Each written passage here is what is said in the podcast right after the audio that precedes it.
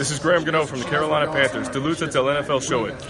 Det er nemlig lige præcis det, du gør. Du lytter til NFL-showet, og det betyder, at øh, hvis du ikke er interesseret i amerikansk fodbold, så er du gået forkert, men blive endelig hængende. Det er ikke en lukket klub. NFL-showet er optaget live on tape og er produceret af Kvartrup Media i samarbejde med Tafel og Odset fra Danske Spil.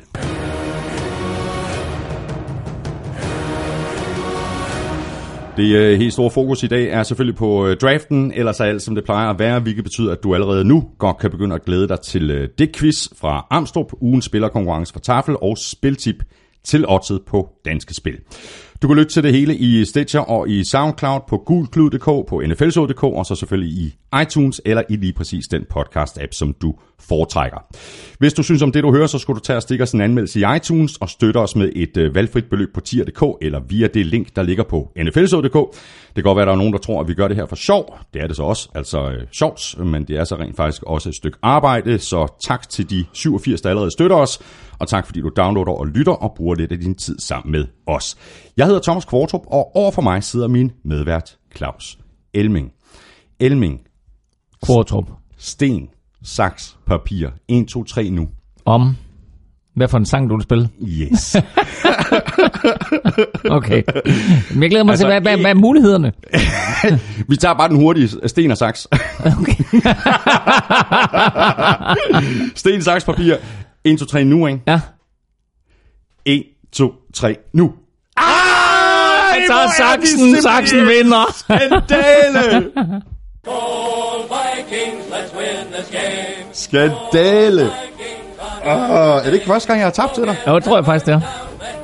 Nå, Men det var dejligt, det var perfekt tidspunkt, du tabte. Men jeg vil så sige, det er nok ikke, øh, hvis man skal kigge på, på gode drafts, så var det måske ikke det her tidspunkt, man skulle spille Vikings Fight Zone på. Du er fordi ikke så- i, du i, min glad. lille, I min lille optik, der var det her ikke blandt de bedste drafts, Vikings har lavet. Nej. Men prøv...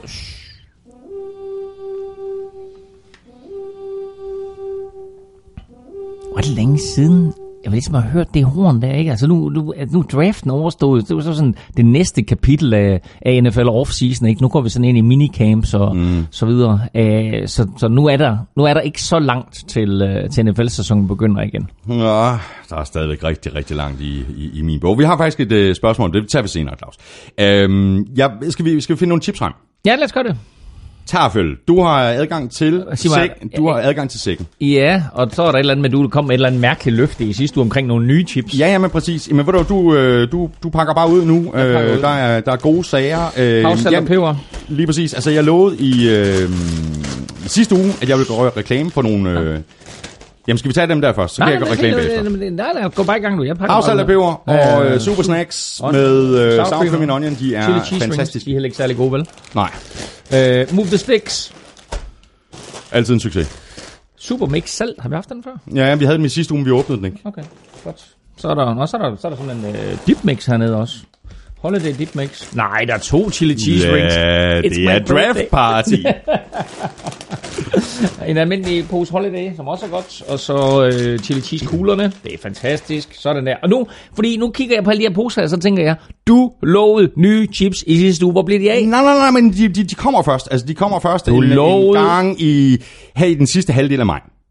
Jeg så jeg vil, gøre, jeg, vil en gøre, lille... jeg vil gøre reklame for dem. Okay. Nå, okay. Ja. Jeg har smagt dem. Jeg har smagt Jeg kan bare, men du kunne simpelthen høre, og du kunne høre, de er gode. Uh, Southern Tasty Spare Ribs with a Brush of Sweet Marinades. Chips inspireret af sydstaternes barbecue-fester. Jeg håber da ikke, de kommer til at hedde det der, for det kan vi jo ikke sige i udsendelsen. Spare Ribs kommer Nå, til at stå okay, med nå, store, fint nok, store okay. bogstaver, ikke? Og så øh, den anden pose, det er med store bogstaver. Cheese balls, det er med bacon and cheddar with a touch of chili. De smager så latterligt godt.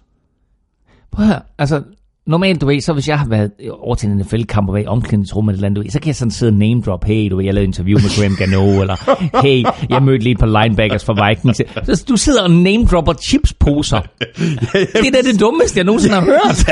Men de smager godt! Ja, jeg har smagt dem. Du kunne godt glæde dig. Du kunne godt glæde dig. Ja. Så det er bare simpelthen med at holde øje med, med dem her i, øh, i, øh, i masser af butikker derude i her i midten af maj, slutningen af maj. Øh, de er rigtig, rigtig gode. Øh, spare ribs og cheese balls. Fantastisk. Og så var der en ting, jeg kom til at sidde og tænke på i, i går, Elming. Nu er vi kommet forbi chipsene. Øhm, sidste år på den her tid, øh, der var det helt store øh, samtaleemne øh, jo øh, blandt vores lyttere, hvor mange gange vi nåede at sige pik i draft-optakten. I år, der, der, der er det stort set ikke været nævnt. Øh, der, er ikke, øh, der er ikke, folk går ikke amok på de sociale medier. Jeg spekulerer på, at jeg kan vide, om vores lytter sådan ligesom har fået hård hud på i, i, i, i ørerne, eller hvad, hvad der sker. Skal vi ikke bare aftale, at øh, hver eneste gang, at vi siger øh, pik i dag, så øh, det gør, det, nej, det, vi siger bare valg i stedet for. Vi siger bare valg.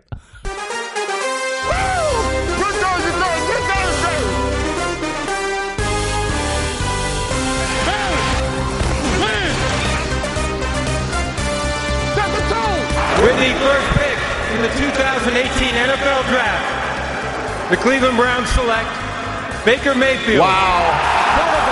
Oklahoma. It is Baker Mayfield.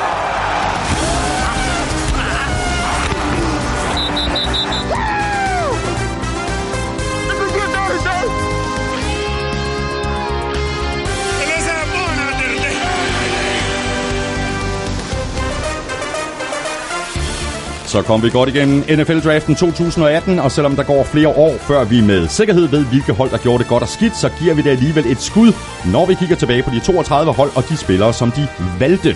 Jeg hedder Thomas Kvartrup, og med mig har jeg Claus Elming.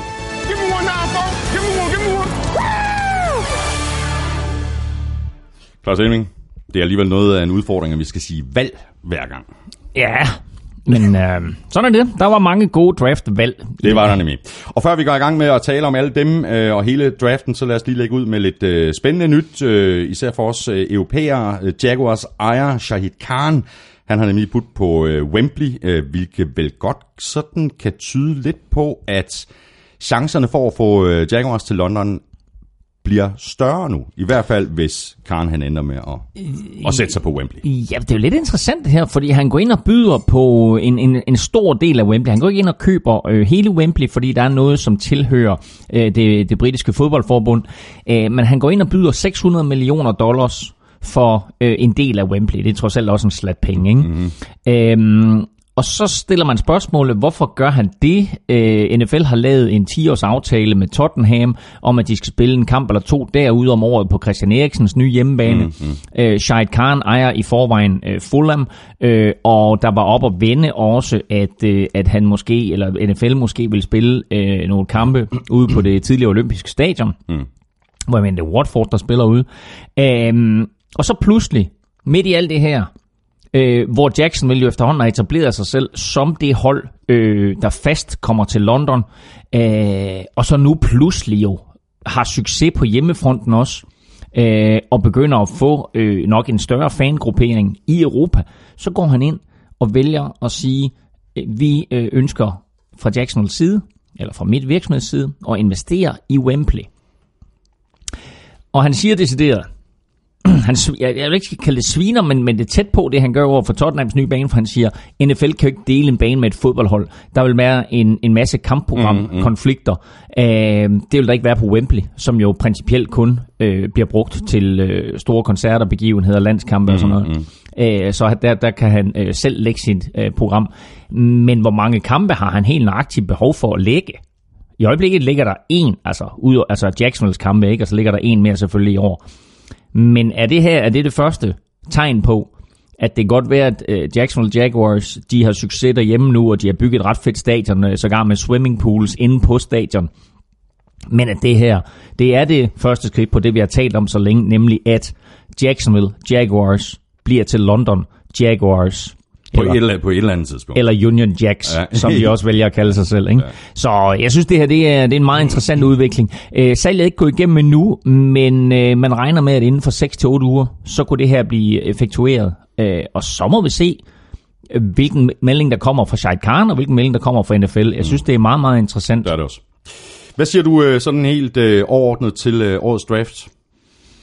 Jeg synes, den levede op til hypen. Uh, der var så mange forventninger til første runde, der var så mange usikkerheder og uvidsheder, Og øh, det blev jo øh, præcis øh, lige så øh, crazy en start, øh, som vi havde håbet på, og måske også talt lidt om. Du fik ret i, at det var Baker Mayfield, der bedraftede et, og jeg fik ret i, at Saquon Barkley bedraftede to og så videre. Øh, Og jeg mener nu, jeg havde Sam Darnold. Vi snakkede... tog, vi- tog du ikke Baker Mayfield? Nej, jeg, jeg, jeg, jeg, mener, jeg mener, jeg tog uh, Sam Darnold. Okay. Uh, vi, vi kan jo også stadigvæk synes, at det havde givet mega mening. Men altså, vi sad og talte om, at nu var rygterne jo Ja, altså ja. rygtebørsen, de seneste to dage op til, at de sidste to dage op Ja. til, at vi optog i sidste uge, kørt på Baker Mayfield. Ja. Ja. Øhm, og øh, øh, altså, så, skete der, så skete der ting og sager ned igennem øh, Clevelands øh, draft pick med, med, med, med fjervalget. Øh, var jo også øh, lidt overraskende for mange, Ja, men, men, ja men, til. men, men et super, super godt valg. Jeg kan rigtig, rigtig godt lide det. Øhm, og så, så skete der ting og sager i første runde, og så gang også i anden runde, og der var nogle spillere, der faldt ned igennem systemet, som først blev draftet i tredje runde, for eksempel en quarterback Mason Rudolph, mm. som jo Som var, også var, som var rygtet Ja, til at måske ja. at kunne gå i første runde. Han røg altså helt ned til, i tredje runde til Steelers. Så det her, det var en sjov draft. Ja. Og selvfølgelig er det primært de spillere, der blev valgt inden for de første 50-60 øh, draft picks, som man kender og som vi har talt om. Men der er altså stadigvæk nogle spillere nede i de senere runder, Masser. som kommer til at få stor indflydelse på de hold, de kommer ind på. Øh, og også nogle øh, draft picks længere nede, som vi godt kan tage op og lige snakke kort om i dag.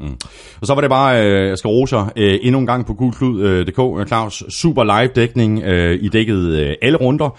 Øh, og nu er det jo ikke, fordi jeg vil fremhæve nogen øh, frem for andre, men Thijs Oranger, øh, god mand, du har der. Åh, oh, men altså, øh, man kan ikke sige nok øh, gode ting om Thijs, fordi han er jo simpelthen en, øh, en, en skrivemaskine. Øh, og øh, han dækkede første runde live, og sad live-blogget, og sad sågar og gav karakterer ja, omgående. Ja. Øh, og har du ikke set de karakterer, så gå lige ind på Google Klud øh, og tjek øh, Thijs' live-blog der med, med ja, karakterer fantastisk. for samtlige picks i første runde. Virkelig, virkelig godt. Og når du alligevel er derinde, så tjek også lige Alexander Påske. Han har lavet et rigtig flot overblik over anden og tredje runde. Præcis, øh, og der får, du, der får man altså lige de, de, de store højdepunkter med, hvilke overskrifter der var med den tredje runde, og faktisk også lige et par enkelte opsummeringer på, hvad der skete sådan i de, de helt senere runder. Øh, men, øh, men virkelig, virkelig gode ting, og så gå ind og se også øh, det, vi kalder øh, dit yndlingshold, alle picks, fordi der er den perfekte oversigt. Jeg synes også, det er den bedste oversigt, der er på Det er nettet. det også. Øh, fordi der har du simpelthen delt op ja. alle 32 hold. Du kan se lige nøjagtigt, hvad for nogle picks dit, Hvor- yng, dit ja, yndlingshold det er lavet i hvad for nogle runder. de er taget, Præcis. og så videre. Øh, Kanon overblik. Så øh, ind på gulklud.dk, eventuelt øh, mens du, du lytter her, og øh, jamen altså, det er et fantastisk overblik og lige til at blive øh, klog af, og så øh, jamen, det er let og, og overskueligt. Vi lægger ud med et, øh, et, øh, et lytterspørgsmål her fra Anders Erbo Hansen, min øh, fellow 49er. Han skriver sådan her. Hej Doc Elming og Professor Q, så er draften overstået. Er det snart september? Det var det, vi talte om. Ja, øh, jeg tror, der er øh, lige nu der er der vist 127 dage Ja. til øh, NFL-starten. Man kan faktisk finde flere af sådan nogle øh, countdowns øh, Ja, på, præcis. på nettet. Hvis du bare går ind og googler, øh, when does the NFL season Ja, start, eller et eller andet, så kommer der sådan en countdown. Men jeg tror, vi er på 127 dage, så lige over fire måneder. Så skriver øh, Anders øh, PS, øh, I kan da også lige give jeres bud på, hvilket late round pick, der får størst succes, samt hvem der øh, var den bedste spiller, der ikke blev draftet.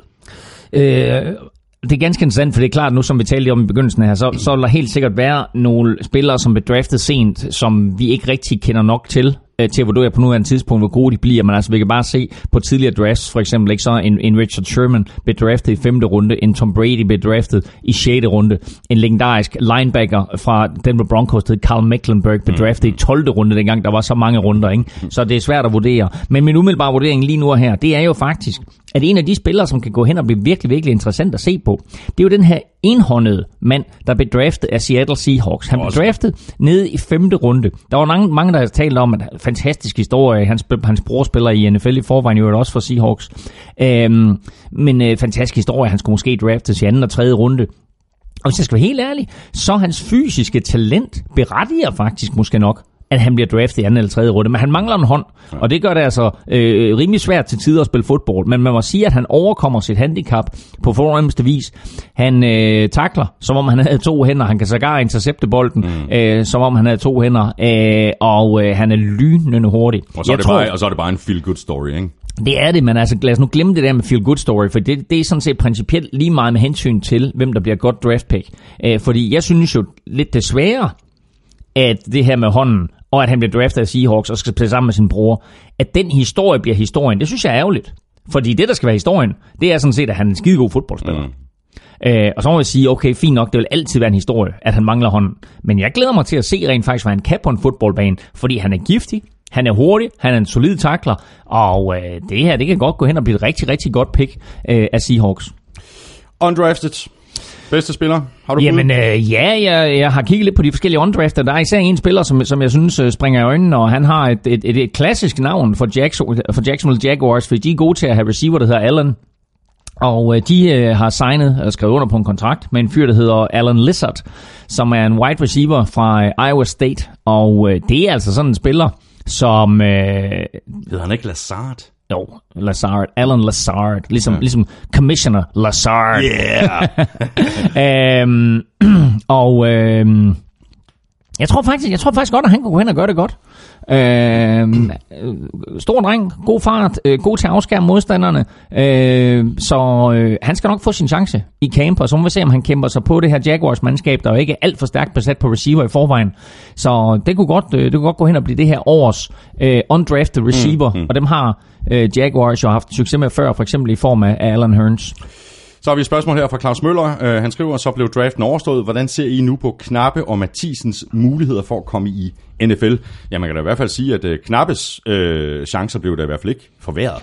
Nej, det gjorde de ikke. Altså, Broncos har hævet nogle, nogle spillere ind i free agency, og, og signer også nogle undrafted free agents nu her øh, på, på tackle-positionen. Men de draftede ikke en eneste tackle, øh, og det synes jeg er væsentligt for Andreas. Øh, de hæver en enkelt guard ind, øh, som, øh, som ikke burde være, være, være nogen konkurrent til, til Andreas Knappe.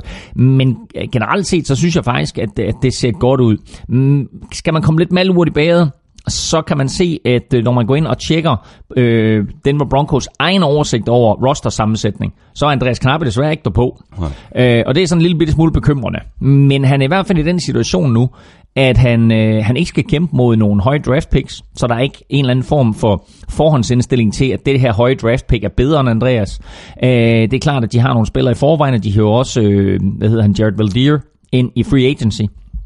Så øh, der er lang vej endnu for Andreas, ja, ja, ja. Men, øh, men han kunne godt, han kunne godt tilkæmpe sig en, en plads i truppen, eller i hvert fald på deres practice squad. Men øh, vi krydser fingre for Andreas. Det gør Simon, vi i hvert fald. Simon er lidt mere tvivlsom. Jeg synes jo, Simon har et gudsbenået talent. Han arbejder sammen med Morten Andersen, og øh, jeg havde jo lidt håbet på, at, at her øh, efter draften overstod, at så var der bare et hold, der ligesom ville ringe til Simon og sige, hey, kom ind og, og vær et camp leg. Øh, lad os se, hvad du har. Mm. Øh, der var faktisk en... Øh, en øh, norsk kicker og ponder, som blev signet af Baltimore Ravens. Øh, og der kan man bare sige, altså det, det er jo typisk øh, en, en kontrakt for et camp leg, fordi hvis du kigger på Baltimore Ravens, så har de jo øh, Justin Tucker på kicker og Sam Cook på ponder, så han kommer ikke til at vinde nogen af de to positioner. Men de trækker lige kort væk, kort væk væk øh, ind, som han hedder, nordmanden der. Øh, gå i øvrigt ind og læs øh, den artikel også ind på God Klud om, om Kåre Vetvæk, og se hans punt sidste år, som fik ham på NFL-holdenes radar, fordi det er på 92 yards. Det er sådan forholdsvis, Crazy. forholdsvis langt man sige, altså. øh, men han har jo ikke en chance for at komme på det der Ravens-hold. Men det fede for ham, det er, at han kommer ind ja. i en træningslejr, der bliver øh, lavet noget video på, om de andre 31 hold siger, okay, her er en der spiller, du ved, som er værd at holde øje med, og skulle Sam Cook nu blive skadet, eller måske øh, endda Justin Tucker, så er der en chance for, at det er ham, som Ravens ringer til. Øh, men den opringning fik Simon altså ikke til at komme ind i en camp, og det er over mig lidt. Laurits Schmidt, øh, hvad mener I om de spillere, der nærmest så sure ud over at måtte vente nogle picks på at blive valgt? For eksempel Ridley, Lamar Jackson, Rosen. Burde man ikke bare være glad for at få sit livs chance? Jeg får i hvert fald ikke lyst til at holde med dem. Øh, jamen, det var da i hvert fald underholdende og, øh, som, og, og sidde og følge Rosen, ikke? Sådan, Jo, jo, men altså, Rosen, altså nu, jeg, jeg tror ikke, at der er ret mange, sådan, som, som har vurderet draften udefra, som ikke har haft Rosen foran Allen. Men altså, vi vidste jo alle sammen godt, at Buffalo Bills var forelsket i Allen, og som vi også forudsagde i sidste uge i, i NFL-showet, så vil Bills trade op for at få Josh Allen. Så jeg kan godt forstå, det sådan, at han var en, en lille bitte smule øh, arv, øh, Josh Rosen, over at han ikke blev valgt før Allen. Øh, men som draften udviklede sig, så plads 10 til Cardinals, synes jeg var et fint valg for ham. Øh, Ja, og for Cardinals, og du tosset. Ja, ja, for Cardinals selvfølgelig.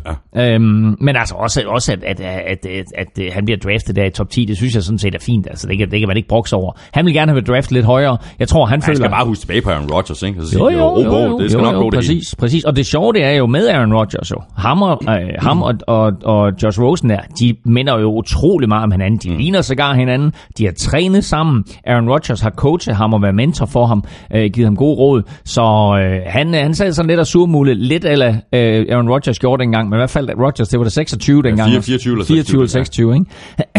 og, øhm, og det må vi så sige, at det har jo været en, en, en vanvittig succeshistorie for, for Packers siden. Øh, Rosen kommer ind til Cardinals nu, og skal sidde bag ved Sam Darnold, øh, ikke Sam Darnold, hedder han, øh, Sam Bradford.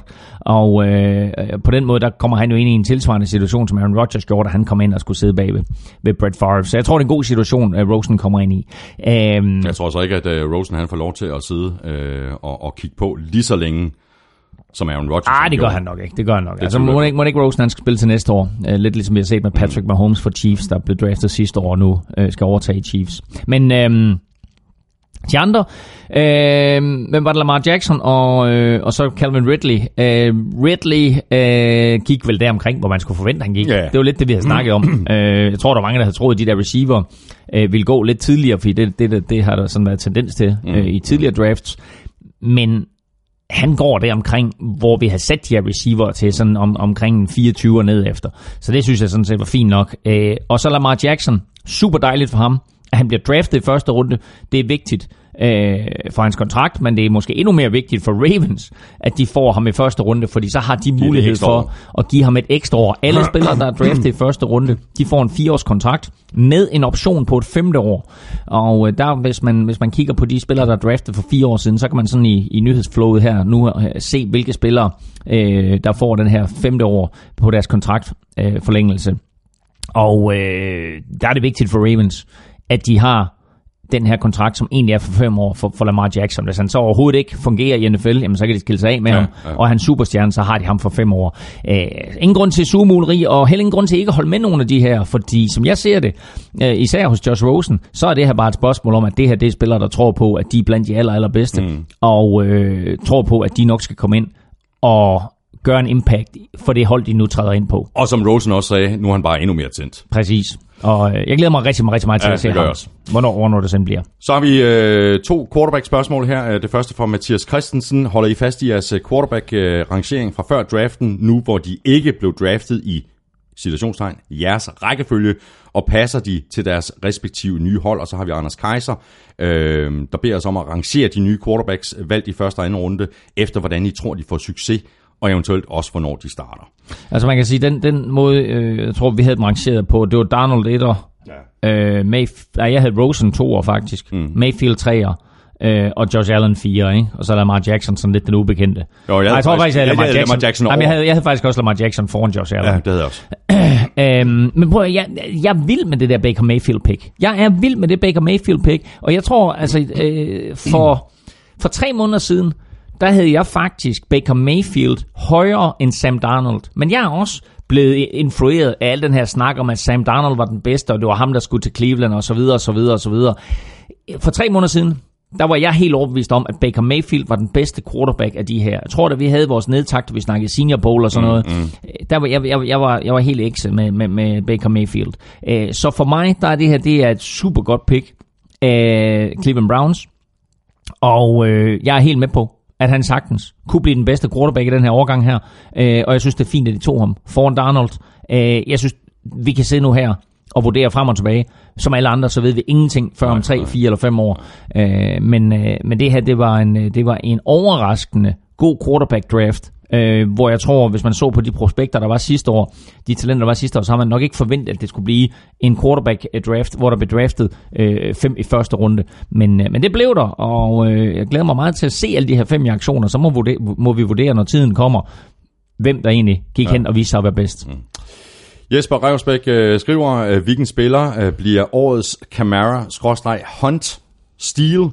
Øh, og vandt Jaguars årets draft, da de draftede DJ Sharknado. Jeg kan bare sige, Jesper, det er et mega stil. Det er et mega stil. Åh oh, ja, du var, du, du var klar på DJ Shark i, uh, I første, i, i, første, i første, bunden runde, ja, ikke? det var så på den anden runde. Ja, ja. Øhm, men, Close øh, but no cigar. Nej, øh, nej, altså jeg synes ikke Jaguars vandt draft, men, men Jaguars gjorde det virkelig, virkelig godt. Jeg tror godt, jeg kunne tænkt mig at se dem tage en offensive lineman, men øh, de fik altså virkelig, virkelig god værdi på de draft picks, de havde. Øhm, og hvem, hvem, der, hvem der blev Camara? Altså, hvil- hvilken spiller, der bliver årets uh, Camara, uh, skråstreg Hunt, altså Ja. ja. et, et virkelig stil, ikke? Øh, jamen altså, øh, jeg synes, at der er et par stykker, øh, som, som, som faldt ned igennem rangeringen, og man kan jo sige, øh, Darius Guys, som gik til Redskins i Exactly. anden runde, Exactly. Øh, har angiveligt nogle issues ude for banen, er blevet taget i at lyve og så videre, og skal måske lige lære at være voksen og affinde sig med øh, noget disciplin og være på et NFL-hold. Men lykkes det for ham, og lykkes det for Redskins at kontrollere ham, så at få ham der, øh, som jeg tror, den var den 6. running back, der blev draftet aktivt et eller andet, ikke? Mm. Øh, så synes jeg faktisk, at det er et kanonpick. Øh, så han, han kunne godt gå hen og få en stor ja. sæson. Enig. Allan Petersen, øh, mega Eagles-fan, han skriver, øh, fantastisk tale af Eagles kicker David Akers, men hvad tænker I om Super Bowl-mestrenes draft i år? Lad os bare vente med den sidste del af spørgsmålet, til vi kommer til Eagles. Det kommer så mm. til at tage et øh, godt stykke tid, fordi de er jo traded ud af første runde. Præcis. Så øh, Allan, du må væbne dig med tålmodighed. Men lad os bare høre Akers, da Eagles skulle vælge deres første spiller i anden runde. Please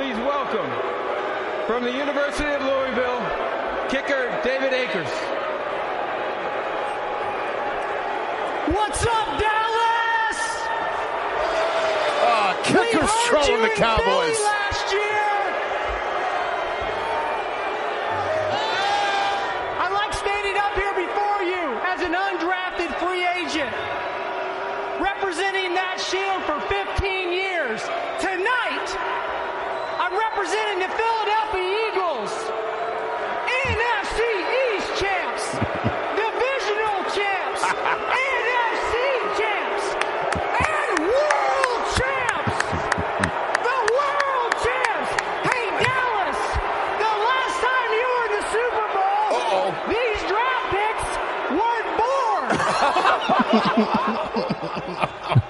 Det er fantastisk. ja, og så, og så slutter det jo af med, at efter han har svinet Dallas til, så et, så skal det jo siges, at Jason Witten, Dallas' tight end, beslutter sig for at annoncere, at han går på pension mm. midt i draften. Og så pludselig, så alt det her Dallas, de har forberedt, så står tænker de, shit, vi skal have en tight end også. Øh, Og hvad hedder han?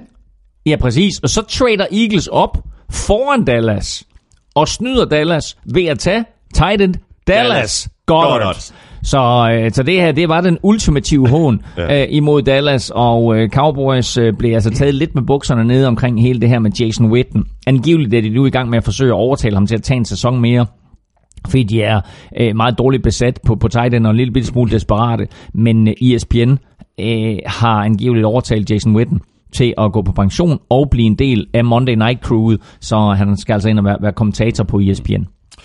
Så har vi det sidste spørgsmål her, i den her omgang i hvert fald, det er fra Max Simonsen. Han øh, skriver sådan her, I har før talt om, at NFL-spillere får deres løn via gamechecks over de 16 kampe, som de spiller. Hvordan fungerer det for rookies? Øh, de får vel ikke først løn i week 1, og hvad er reglerne for at cut en rookie eller undrafted free agent, der er blevet skadet under OTA's training camp? Og så videre. Okay, lad os tage første del først. Øh, jo, de får, de får faktisk først deres første løn efter, efter spil U1. De får en signing bonus, og den signing bonus er selvfølgelig for, for visse spillers vedkommende ganske, ganske stor, men den kan også til de spillere, der er signet sådan øh, ned i de senere runder, være på 100.000 dollars, øh, måske 25.000 dollars. Det der er øh, med øh, de fleste af de her spillere, det er, at, øh, deres kontrakter øh, i første runde er garanteret alle fire år, så de ved, at de får indkomsten.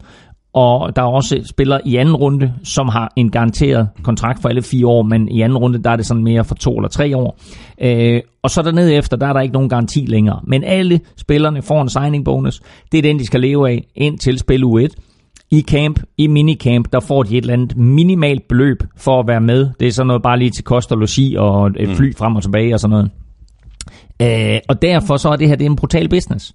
Fordi 1. september, når der kommer roster cuts, og trupperne går fra 90 til 53 spillere, er du blandt de 37, der bliver kottet, så har du ingen løn. Mm. Bum. Så har du din, der har du din, din signing bonus, og det er det.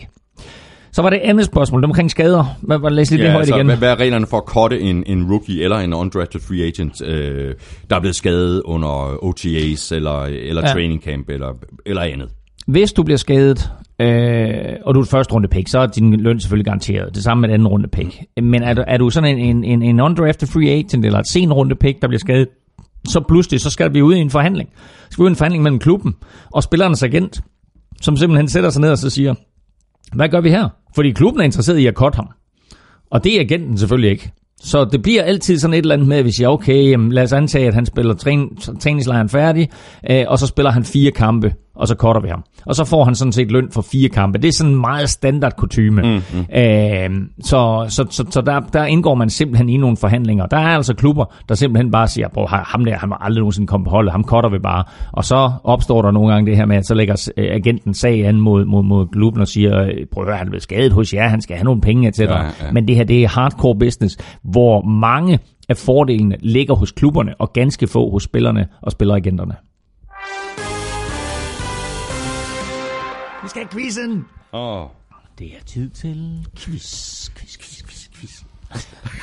Det er nemlig fuldstændig rigtigt. Claus Elming, vi skal have quiz. Denne quiz består af to Nej. dele. Jo jo. Og det sjove ved den her quiz, det er, at første del skal du besvare med det samme, Okay. mens anden del Det er da overhovedet skal, ikke sjovt. skal du besvare senere. Nå. Første del af quizzen hedder, hvor mange quarterbacks bliver der draftet i top 10? I top 10. Øh, wow. It's not a hard Fire. question. Fire. Fire er korrekt. Ja, ja, men jeg skulle lige tælle efter. Det Ja, ja, ja. Jeg skulle lige være sikker, ikke? ja, ja. øh, og så kommer andet spørgsmål. Hvor mange gange siden NFC og, N- og AFC, eller NFL og AFL, har holdt fælles drafts siden 1967, hvor mange gange er der draftet fire quarterbacks i top 10? Hvor mange gange er der draftet? Fire quarterbacks i top 10 siden 1967. Og når jeg siger 67, så er det der, det, så, det, så er det fordi, det var der, hvor de havde den første fælles draft mellem de to ligaer, AFL og NFL, der er senere blev til Det NFC og. AFC. Det, det, bliver et, øh, det bliver et slag på tasken. Øhm, Claus Elming, du skal ikke snydes. Nej, Her kommer... Og lad os det- lige sige, at sidste uge, der, der brokkede vi os lidt over, Ja, men nu skal du bare høre, det hele ikke giver mening. At, at det quizzen var... Det var meget nem, ikke? Den, Det var meget nem. Det var meget nem. Okay. Så, så jeg forestiller mig, at, at du har bedt Armstrong om at gøre det noget sværere. Mm, Jeg tror jeg faktisk øh, ikke, at jeg behøvede at bede Amstrup op, fordi tror, han har øh, lytter jo også til, til udsendelsen. Ja, jo. jeg så også på. Twitter, han var meget, meget ked af, at han er stillet ind på den quiz. Nå, Armstrong han skriver, en fesen quiz er også en slags quiz. halvdelen sagde hits, halvdelen sagde tis. Fra nu af bliver det svært. Og har Browns da intet lært? Mayfield først, dernæst Wards. Hvad med Saquon Darnold og de andre gode kort? En svær pick quiz. Styrer sikkert i havn. Kan Claus Mund hele Vita Veas navn? det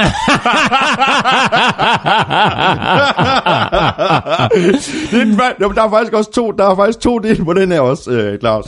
Øhm, altså, kan du hele hans navn? Det er den ene ting. Mm. Og det går vi sådan lidt ud fra, øh, både Bare, Amstrup og bare, jeg, tryk, bare tryk can't do it. at, det, at det kan du ikke. Så anden del af quizzen der, kan du udtale det, når du har det liggende foran dig? Og der har jeg faktisk uh, lavet en lille seddel her til dig. Men det, okay. tager vi, det tager vi til sidst. Ja, det er godt. Fordi der er også noget på spil. Fordi uh, Jesper Elving, ikke din bror, Nej. Jesper Elving, men Elving, han har uh, skrevet sådan uh, her til mig på uh, mailen. Hvad med, at hvis uh, Elving kan lære Vita Veas fulde navn uden ad, så åbner I med Vikings Fight Song i hele 2018-sæsonen. ja, ja, det er godt. Men det kommer, det kommer vi til, Claus. Øhm, lad os så komme i gang med draften. Øh, fuldstændig som vi talte om i sidste uge, så kom der også øh, masser af, af trades, øh, og vi tager holdene i den her rækkefølge, som de draftede, og derfor lægger vi selvfølgelig også ud med Browns, der gjorde, øh, som de skulle. De valgte en quarterback med deres første pick. Spørgsmålet er bare, om de valgte den rigtige quarterback. Øh, de får i hvert fald min mock øh, fuldstændig op. Men mm. du, øh, du er rimelig tosset med, med, med, at de to øh, Baker Mayfield i stedet for det er sådan mere eller mindre sådan consensus pick, der var med, med Sam Darnold. Det der er med Baker Mayfield, det er, jeg synes, han bevæger sig helt fantastisk. Jeg synes, han improviserer helt fantastisk. Han er præcis, når han improviserer. Hans udfordring er, som vi talte i optakten også, at han ikke er særlig høj. Han er sådan Drew Brees højde, Russell Wilson højde, og øh, de blev ikke draftet særlig højt, men har jo bare vist sig som nogle af NFL's absolut bedste quarterbacks. Et andet eksempel er, er god gamle Doug Flutie, som øh, på grund af sin ringe højde øh, måtte en tur til Canada, inden han kom tilbage til NFL og rent faktisk fik masser af succes. Øh, nu her siger Cleveland, jamen den bedste quarterback i vores optik, det er ikke en fyr på en meter og 95 med en raketarm. Det er ham der. Han kan alt, han er en god spiller, han er ikke så høj, men hans arm, hans ben og ikke mindst hans mentalitet er præcis det, vi vil have.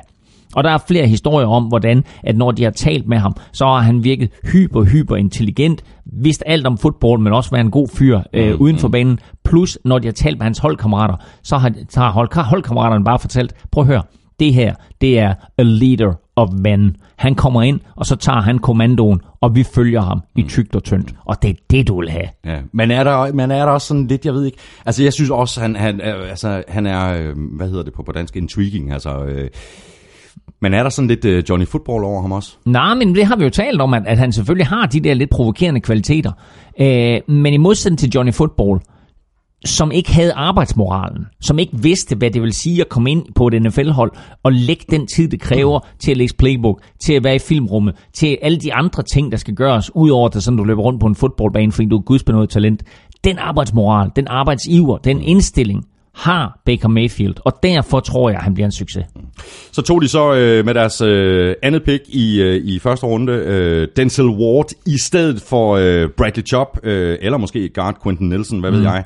Øh, jeg ved godt, cornerbacks de, de går højt i, i draften, og jeg ved også godt, at du synes også, det er sådan mm. rimelig fornuftig valg. Mm. Men Denzel Ward over Bradley Chop, de lå på mit, på mit board, der lå de jo 3 af 5. Jeg havde Chop som, øh, som den tredje bedste spiller overhovedet i den her draft. Jeg havde Denzel Ward som den femte bedste. Men Clevelands argumentation er jo, at de med Denzel Ward får en cornerback, som giver de defensive linjemænd et halvt til et helt sekund ekstra til at få lavet deres sacks. Mm. Og når Clevelands øh, front office der havde været igennem øh, alle kampe sidste år, nærstuderede dem på film, så så de, at det hele tiden var sådan et halvt eller et helt skridt, som Miles Garrett på den ene side, ender Emmanuel Ogbar på den anden side, var fra at få lavet et sack. Så deres øh, måde at tænke på her, det er simpelthen, vi, vi får fat i en god cornerback, som kan gøre opdækningen bare lige et halvt til et helt sekund længere, og dermed give mm. Miles Garrett eller Emmanuel Ogbar mm, mm, mm. ekstra tid til at komme ind.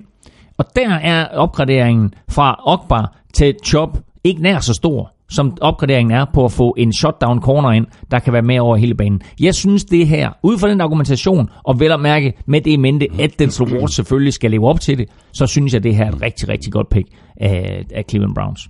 Så tog de så guard uh, Austin Corbett i anden runde i stedet for Will Hernandez, uh, der så røg til Giants i stedet for. Godt for Giants. Uh, Running back Nick Chubb i anden runde. Uh, defensive end Chad Thomas i tredje runde. Jeg synes, jeg var solide picks. Mm. Uh, jeg ved ikke, om du er enig. jo, altså Chubb er en lille bitte smule overraskende. Altså, de, er, de har uh, Duke Johnson, uh, som er den her receiving-trussel, uh, men så har de jo hentet Carlos Hyde ind for Fort Niners, ja. som jo er meget Øh, den samme type running back som Nick Chubb. Øh, men, øh, men altså, de, de, de kigger lidt der i anden runde og siger, okay, Nick Chubb er der stadigvæk, øh, så napper vi ham. Øh, det var måske en, en lille smule overraskende. De draftede jo etter og treer i anden runde også. Så altså inden for de første 35 picks, der havde Cleveland fire picks. Øh, og øh, det er interessant at se, hvad de gør med Nick Chubb, fordi nu har de altså tre running backs plus det løse, mm. øh, som skal kæmpe om spilletiden. Jeg vil sige, taberne i det spil her, det er nok faktisk Carlos Hyde, som øh, de faktisk gav en stor kontrakt, men, øh, men altså lige nu, der må han betragte sig selv som tredje running back i det her system. Øh, og så siger du, øh, Chad Thomas på, på defensive end kommer til at give dem noget ekstra pass rush, øh, er også interessant. Jeg synes faktisk, deres fjerde runde pick, en receiver, der hedder Antonio Callaway, er, er lidt interessant, fordi han er en bad boy. Ja, det med, er, der har været ballade uden for banen. Med masser af ballade og sådan noget, ikke? men altså en gudsbenået fodboldspiller. Ikke? Øh, udfordringen er bare lidt, at øh, når du sætter ham sammen med Flash Gordon, så har du altså to bad boys i samme omklædningsrum. Ja, ikke? Men ja. altså kan Antonio Callaway, øh, lidt ligesom Darius Guys, kan han komme, kan komme væk fra de der problemer, han har haft uden for banen, og få sit enorme talent omsat til at blive en god øh, fodboldspiller i NFL, så er det altså lidt af et stil, øh, de får på receiver der Cleveland Browns. Videre til uh, Giants, uh, og jeg må bare indrømme, at de rystede mig virkelig med deres valg af Saquon Barkley, selvom uh, det var uh, blevet luftet i lang tid op mod draften, at det var lige præcis det, de ville gøre. Uh, han er en fantastisk spiller, uh, Saquon Barkley, det er der ikke nogen uh, tvivl om, muligvis den bedste spiller overhovedet i draften. Uh, jeg ved, der er delte meninger uh, i forhold til, hvor, hvor, hvornår folk synes, det er ok at tage running backs. Jeg, jeg synes bare, det er alt for højt. Alt for højt. Uh, Ja, du, du skal ikke begynde at græde nu. Du skal ikke nej, sidde der og begynde. Nej, men ved du hvad, helt ærligt. Giants med pick nummer to, hvornår kommer de til at vælge to igen? De skulle have taget en quarterback, eller også skulle de have tradet ned. Jeg synes, det er vanvittigt. Uh, de får en god running back. David Gettleman, der er deres general manager, altså sportschef der, han sagde jo, at han havde fået øh, en helt del tilbud, som var hat og briller, mm. og sagde, prøv at høre, vi ligger på toeren, I kommer ikke herop uden at betale kassen. Og der var angiveligt ikke nogen, der ville betale kassen.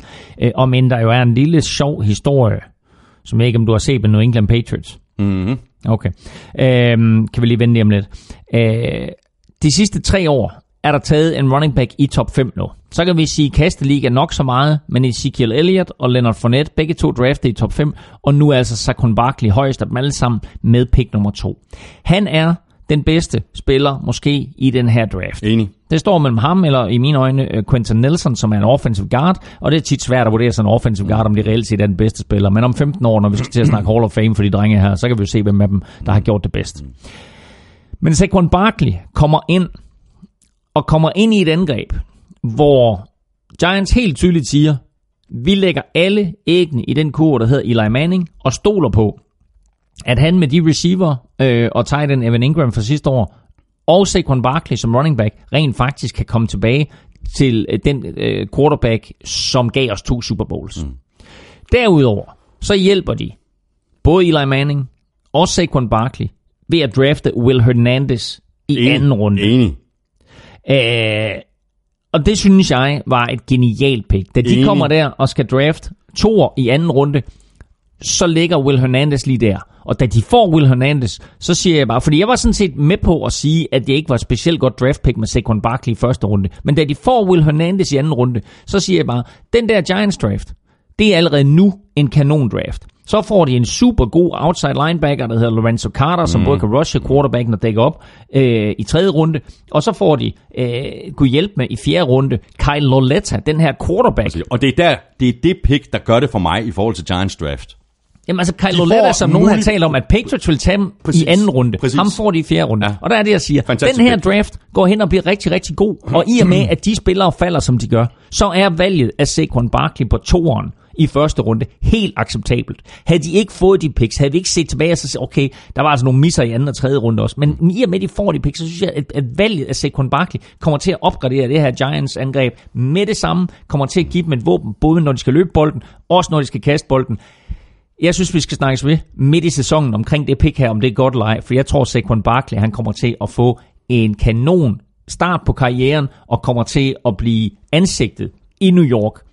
Han kommer til at kæmpe med Sam Darnold, som pludselig er ny Jeg- quarterback for jeg New York Jets.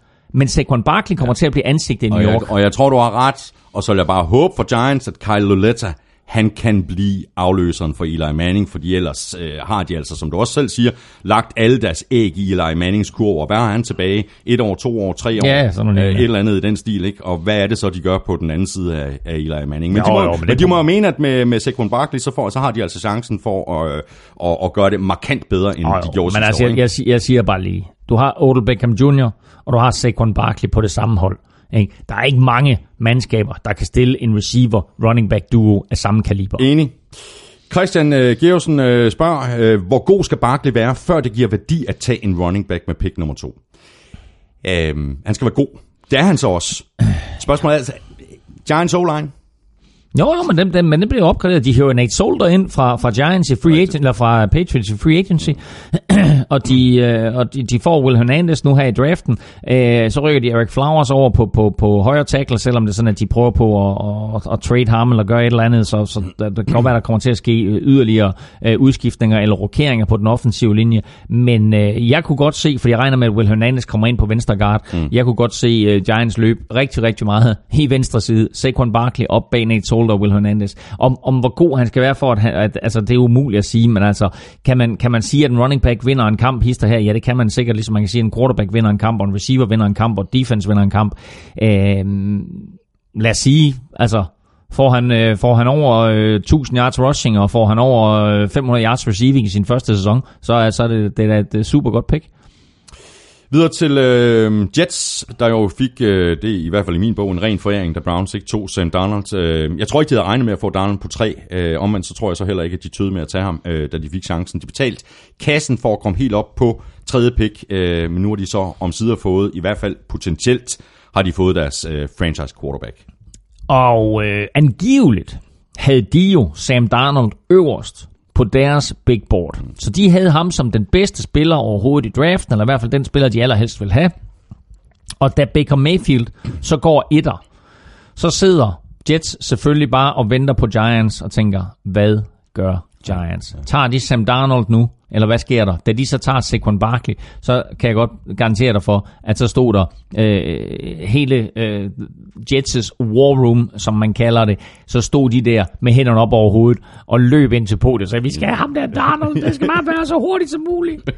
så øh, de var jublende lykkelige, og øh, Sam Darnold kommer ind i en situation her, hvor han øh, lidt ligesom Saquon Barkley kommer til New York, øh, et New York-område, som lidt hungrer efter øh, superstjerner. Den største, der er i øjeblikket på fodboldfronten, øh, er vel Odell Beckham Jr. Øh, så øh, han kommer ind nu her og kan blive ansigtet, øh, Sam Darnold, for Jets i rigtig, rigtig mange år. Jeg glæder mig til at se ham. Han er en god quarterback. Han er NFL-klar. Øhm, han kommer til at lære af Josh McCown, så kommer også i en god situation. Spørgsmålet er, hvor lang tid han kommer til at sidde bag McCown, om vi får ham at se her i sæson 1, mm. eller Jets øh, har is nok i blodet og tålmodighed nok til at sige, hey, nu spiller vi et år, hvor du lærer, øh, og måske kommer ind i, hvad ved jeg, spille u 14-15 Og han er altså ikke, den, han er ikke den, den dårligste mand at sidde bagved, Josh McCown. Josh McCown kommer til at blive en rigtig, rigtig god mentor for Sam Darnold, så en god situation, han kommer ind i, Sam Darnold her, og godt for Jets, øh, et, et kanonpick for dem på træerne. Og så må vi bare sige, da vi talte om, at Jets jo havde traded op fra plads nummer 6 til plads nummer 3, øh, og vi ikke rigtig vidste, hvad de stod over for, og de gav tre anden runde picks til Colts for at bevæge sig derop, så tænkte man, er, det her, er det klogt eller ej? Ja. Lige nu er det Ja, jo det er er det, lige nu er det alle pengene værd. Ja, ja, Hvis Darnold han flopper, så har det selvfølgelig været en bummer. Men altså lige nu, der var det alle de her draft picks værd. De fik den mand, som de ville have. Så havde øh, de ikke noget øh, valg i, øh, i anden runde. De fandt så øh, god værdi på defensive tackle i Nathan Stafford i tredje runde. De kunne også overveje at, at, at, at gå O-line her for ligesom at beskytte deres nye investering på quarterback. Det kunne de sagtens. Altså, de havde ikke vanvittigt mange picks at gøre med, i og med, at de havde traded op. De picks, de havde der i anden runde, gav de jo til Colts for at trade op fra plads 6 til plads 3. Øh, så, så de fik deres quarterback, og det må siges at være det væsentlige, mm. som vi kan sige om den her Jets draft. Øh, de har draftet nogle, nogle, nogle spillere ned igennem, som jeg er meget, meget i tvivl om. Altså, de havde et pick i tredje runde, et pick i fjerde runde, og så tre picks i sjette runde, og det var det. Ja. Ikke? Altså, og det vil bare sige, at lige nu, der de der andre picks, de har taget, det er lidt no-names. Mm. Sam Darnold er navnet. Se, nu vil vi se, om der er nogle af de fem andre spillere, der bliver til noget. Exactly. Pick nummer 4, det suser vi let hen over. Browns valgte uh, cornerback uh, Denzel Ward, det har vi talt om, uh, så vi går videre til uh, Broncos, uh, som vel uh, knap kunne tro deres egne øjne, uh, når nu deres uh, quarterback uh, Mayfield var væk. Defensive end og pass rusher Bradley Chop faldt lige ned i turbanen på John Elway, og han kan så sige uh, Chop mød uh, Von Miller, Von Miller mød Chop. Det bliver da et uh, sindssygt pass rush. Og altså, lige, lige, så, lige så glade som, som Jets var for, at Sam Darnold var der, da de skulle drafte, lige så øh, jublende lykkelig mod, mod John Elway og Broncos har været, da Chop stadigvæk var der. Var der.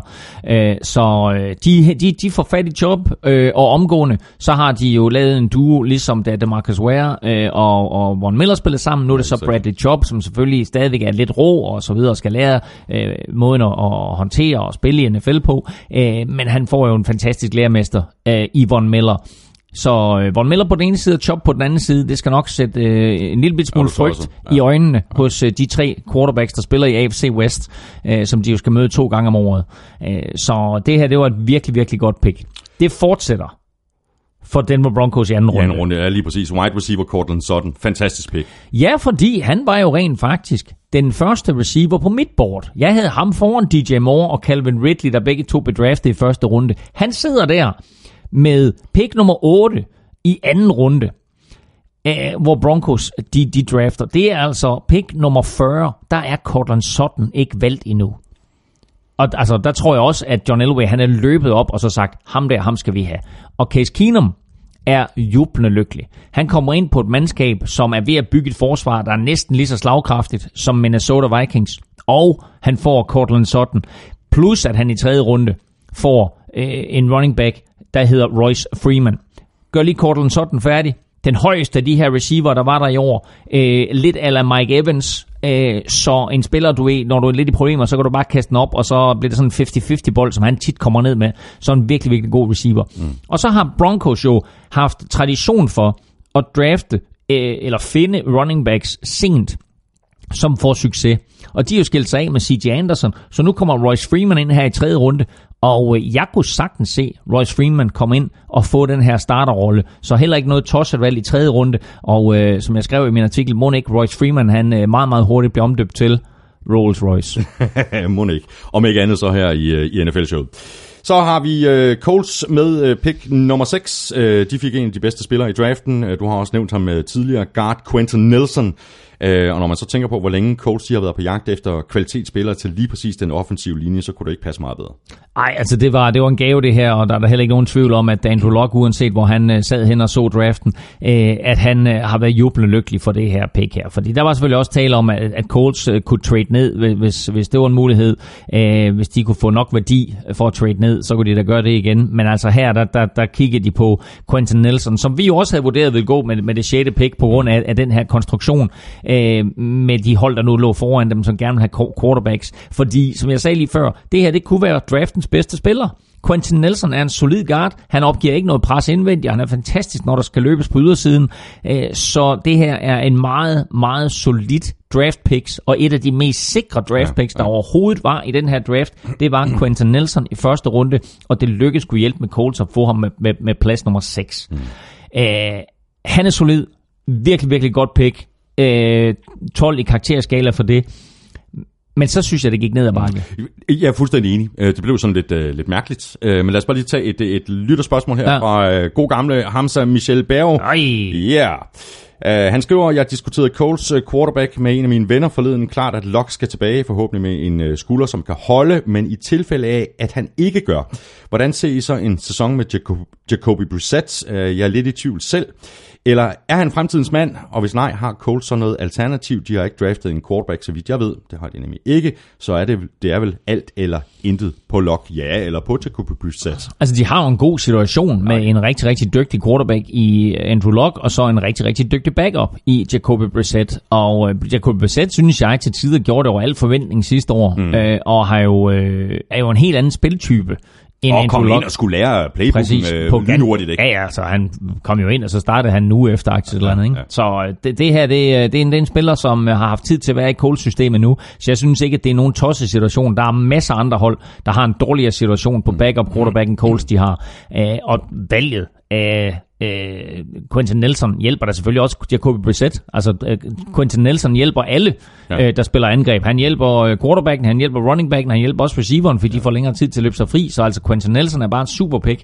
Øh, så øh, Jacoby Brissett, hvis det er ham, der spiller, hvilket vi selvfølgelig ikke håber, eller hvilket Colts fans ikke håber i hvert fald, øh, vil også nyde godt af det her.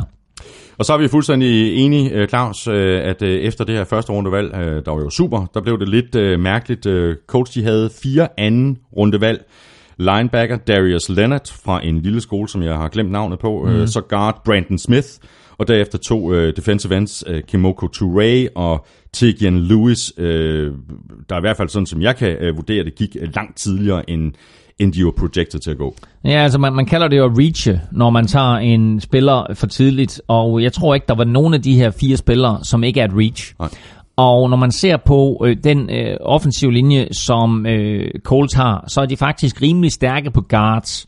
Og så hiver de Quentin Nelson ind øh, og forstærker guardpositionen yderligere. Og så tænker man, okay, nu har de tre ganske udmærkede guards, Øh, det er meget sjældent, at et hold har brug for fire rigtig gode guards, men alligevel så drafter de altså Brayton Smith mm. med det femte pick i anden runde. Og det, det, det var sådan en pick, hvor jeg kan da godt se, at, at Andrew Luck sikkert er glad for, at man får endnu en dygtig spiller ind, og der bliver konkurrence om pladsen, og man øh, fokuserer på at, at stabilisere den del af fodboldspillet, sådan så quarterbacken ikke skal stå derinde og være skræmt for videre sans over, at hans skulder igen bliver ødelagt. Men jeg synes måske, at der har været andre positioner, som øh, Coles har haft behov for. De har så mange mangler, Coles, ja. så der kunne de godt have, have spillet lidt klogere der, fordi de kunne godt have fået Braden Smith senere. Ja. De havde fire picks i anden runde, og øh, Jets er jo altid blevet beskyldt for, at de øsler deres anden runde picks væk. Øh, de gjorde så det kloge, det var, at de siger, her, øh, Coles, tag vores anden runde picks, så, så fucker vi det i hvert fald ikke op. Nej. Men det gjorde Coles så. Det, er, så, fordi, det var fordi, det var Jets anden runde picks. Det var nemlig altså. Jets, det er det, jeg siger, det er Jets anden runde picks, du ved, så, så lige så uheldigt som Jets har været igennem uh, tiderne, lige så uheldigt virker det lige nu til, at uh, Coles har været, men altså igen, det her det er navne, som, hvor vi på papiret siger, det, det er reach picks. Mm. Uh, Coles har taget dem for tidligt. Vi kan ikke vurdere det på nuværende tidspunkt. Nej. Til gengæld så noterede jeg, at der var flere, der mente, at uh, wide receiver Dion Kane, uh, der blev nappet i 6. runde, kan, kan vise sig at uh, blive et regulært stil for Coles. Ja, og man kan sige, at de har 11 øh, draft picks i den her draft, og man siger jo som regel, at omkring øh, 50% bliver til noget, og, og 40% øh, bliver øh, startermateriale, så altså kan, kan de ramme på, på fire af de her 11 her, så har det været en god draft. Og så er vi nået til øh, pick 7, og Bills, der traded op for 12. Øh, det kommer jo, øh, kom jo ikke øh, som nogen overraskelse, at Bills ville trade op. Og de tog altså chancen med øh, Josh Allen på quarterback. I don't get it, øh, men du ramte den lige i røven, øh, Claus, i forhold til vores optagsudsendelse. Mm. Jeg mener, du, øh, at du sagde, at, øh, at Allen ville ryge til, til Bills. Jeg sagde, at de ville trade op på femeren med Broncos, og ville tage øh, Josh Allen der. Det endte som, at, at de traded op på syveren med Buccaneers og tog Josh Allen. Men det var ham, de var forelskede i. Det var den her raketarm, de ville have. Og øh, som vi også sagde i optagsudsendelsen, i det øjeblik Josh Allen, han øh, træder ind på en NFL-bane første gang, så har han ligaens stærkeste arm. Mm. Han, øh, han har en raketarm, og øh, nu, nu skal de så have nogle øh, speed receiver ind, øh, fordi man kan se, at alle deres speed receiver, som de har haft, de spiller ude på vestkysten nu. Øh, men øh, men altså, de har St. Jones, og de har et par andre, øh, som, som Josh Allen nu skal finde en eller anden form for samarbejde med. Og så skal Coles, eller undskyld, Bill selvfølgelig arbejde på hans præcision. Fordi det er fint nok, at du kan kaste en dyb bold, men det er alle de der små korte kast, små dump-offs til running backsene, små øh, korte ins, øh, quick-outs, slants. Ja, og, på, og på mellemdistance altså. Alle de der kast der. Det, det er jo dem, der er money. Det er jo de præcis, der kast, ikke? og det, og det er dem, han skal blive bedre til. Så nu må vi se, altså, om, om alt det her, vi siger omkring Josh Allen, at han er upræcis, øh, om, om det holder, når, når han først står på en NFL-bane. Det bliver jo bestemt ikke nemmere, når man kommer ind på en NFL-bane, hvor alle forsvarsspillere er hurtige, og hvor forsvarerne jo øh, har nærmest en lige så stor playbook, som angrebet har, og derfor er der utrolig små, mange finesser og varianter på de her forsvar, som vil forvirre nogen quarterback. Så Josh Allen kan godt få en, en, en hård start i Buffalo. Til gengæld så er jeg vild med øh, Bills andet pick i første runde. Pick nummer 16, linebacker Tremaine Edmonds, som jeg troede ville gå tidligere. Øh, Bills betalte ikke ret meget for at trade op og nappe ham. Øh, det kostede dem et tredje rundevalg, og de får så samtidig lukket et kæmpe hul på, på, på linebacker.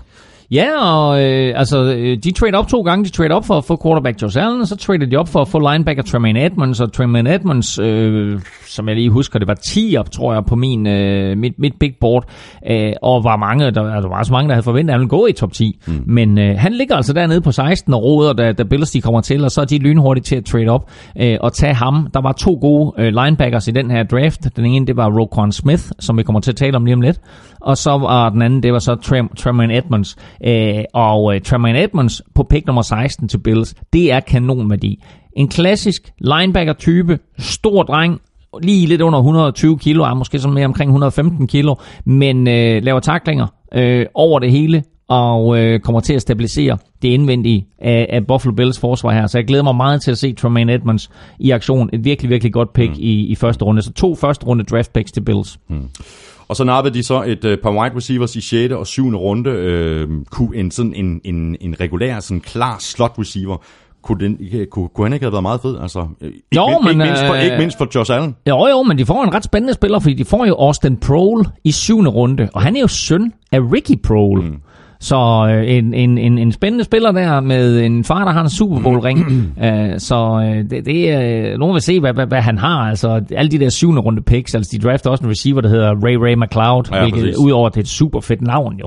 Ray Ray McLeod. That's another catch for Ray Ray McLeod. Um, altså udover at de draftet i syvende runde, så ved vi jo ikke så meget om dem. Uh, så de, de skal kæmpe hårdt for at komme på holdet. Men altså lad os nu se. Øh, det kunne også være en af de her, de overrasker og bliver, bliver bedste venner med Josh Allen. Defensive tackle Harrison Phillips med pick nummer 32 i tredje runde øh, kunne også godt ligne et øh, rigtig godt øh, pick på papiret. Og så er vi øh, fremme ved øh, Bears og øh, pick 8. Vi talte i sidste uge øh, om, om de ville øh, tage øh, Tremaine Edmonds eller Roquan Smith. Jeg mener, du, du sagde Roquan, øh, og sådan blev det. Øh, der er ikke så meget negativt at sige til det øh, valg. Han kan blive en kæmpe force for Bears, ikke mindst på opdækning. Jamen altså prøv at høre, Bears har haft en fabelagtig offseason. De har opgraderet de steder, de skulle opgradere, og så her i draften, der øh, laver de ingen digitarer. De prøver ikke på at blive fancy eller noget. De tager den bedste spiller, og den spiller, der passer ind. Der var nogen, der sagde, okay, Tremaine Edmonds er mere sådan en klassisk Bears linebacker, men Bears har også bevæget sig ind i en ny tidsalder, så de tager Roquan Smith, som er den her nærmest en safety størrelseagtig mm. linebacker, men en spiller, der bare huserer fra sidelinje til sidelinje. Altså der er, øh, som man sagde om øh, Dick Butkus i gamle dage, den klassiske øh, Bears linebacker. Øh, hvis du skal google en spiller i dag af, af sådan en historisk karakter, så gå ind og google Dick Butkus, og så bare blive fascineret af, hvad han kunne. Men Dick Butkus, der sagde man om ham, 20 yards til højre, 20 yards til venstre, 20 yards bagud. Der er ingen hurtigere. Men du skal ikke bede ham om at løbe 40 yards. Øh, jeg vil ikke sige, det er helt det samme med Roquan Smith, for han kan godt løbe 40 yards. Men du kommer til at se ham overalt på banen, og jeg tror, jeg kaldte ham en Kuechly light, mm. fordi han vil være, når du ser, når du ser en mand blive taklet og Panthers spiller, så ser du altid Kuechly i nærheden. Du kommer til at se Roquan Smith, uanset hvor bolden er, så er han der. Mm. Det her er et kanon pick. Jeg er fuldstændig enig. Uh, Thomas Mikkelsen spørger, uh, bør jeg som Bears-fan være glad eller lettere bekymret? Og så noterer han så, at han synes, at det er lige overkanten med tre linebackers og to wide receivers. Altså, hvis jeg skal bedømme Bears draft, så skal han være rigtig glad, Thomas Mikkelsen. Fordi altså også hvis du kobler det sammen med, som du også lige var inde på, alle de ting, som de har skaffet til Mitchell Trubisky i free agency. Mm. Og nu får han øh, oven købet et, et nyt øh, våben, øh, muligvis en af de bedste receiver øh, i, i den her draft, øh, Anthony Miller, i, øh, mener det er, øh, hvor Anden runde. Ja, i anden runde. Deres andet pick i anden runde, ja. ikke? Jamen altså prøv at høre, Bears har en helt igennem fantastisk draft. Øh, Og som jeg sagde lige før, altså hvis du ser på fra NFL-sæsonen sluttede og til nu, så er jeg lige ved at sige, at Bears er det hold, der har haft den bedste offseason. Mm. De hiver de rigtige spillere ind på angreb af forsvaret, og så hiver de Roquan Smith ind, vi nævnte i første runde, og så i anden runde, der får de James Daniels, Center. som er center, skråstrej guard, ja. og var, var udset af mange til at være et fast første runde pick. Ham får de med deres øh, første pick i anden runde, og med deres anden pick i anden runde, der får de Anthony Miller, som øh, altså er en receiver, som var, lå lige uden for top 3, og hvem ved, måske kan gå ind og blive den bedste receiver ja, ja. i den her draft. Mm. Så de første tre picks, Bears de har i den her draft, dem acer de bedre end noget andet hold. Øh, når vi kommer til min top 5, så ligger de helt i toppen, Bears.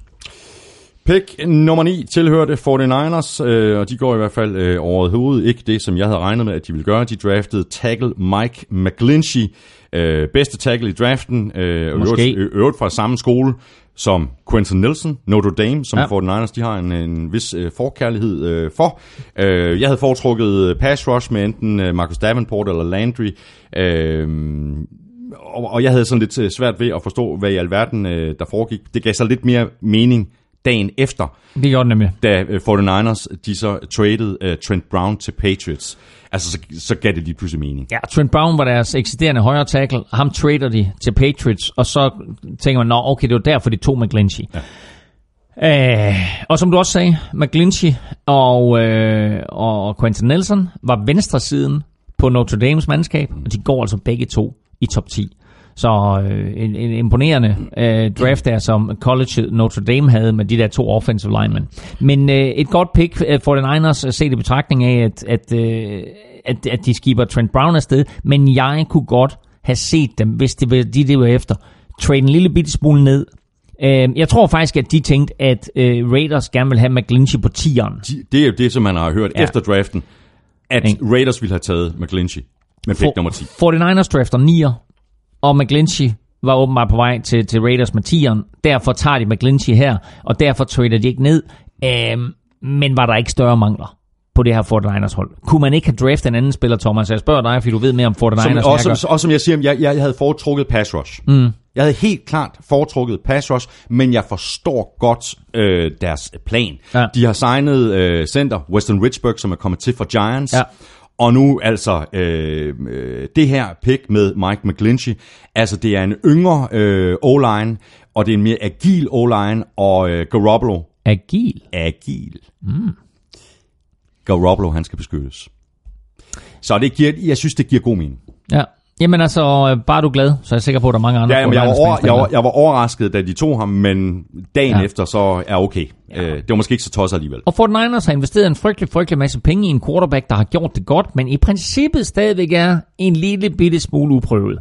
Så derfor så siger de godt, vi giver ham McGlinchey i første runde, han skal beskytte ham, og så giver vi ham, så giver vi øh, ham Dante, øh, Dante Pettis i anden runde, som er receiver, og igen, ligesom vi nævnte Anthony Miller før, så ligger Dante Pettis lige uden for de her bedste receiver. Der bliver draftet, jeg tror det er fire receiver i anden runde, øh, og øh, de fire der, det må sådan blive lidt et toss-up. Det må blive sådan, ved, vi kigger om to-tre år og siger, hvem- var egentlig bedst? Mm, mm. Det kan godt være, at Dante Pettis var den bedste. Det kan også godt være, at Anthony Miller var den bedste. Men de giver ham i hvert fald øh, en receiver med det 12. pick i, i anden runde. Og så er han jo en, en kanon punt returner. God punt returner også, øh, hvilket selvfølgelig også er vigtigt øh, med, med special teams, og det ved, øh, det, øh, det ved Kyle Shanahan jo alt om, fordi han øh, var en del af det Falcons-mandskab, mm. som også havde gode special teams, da han var der. Så vigtigt også at få hjælp der.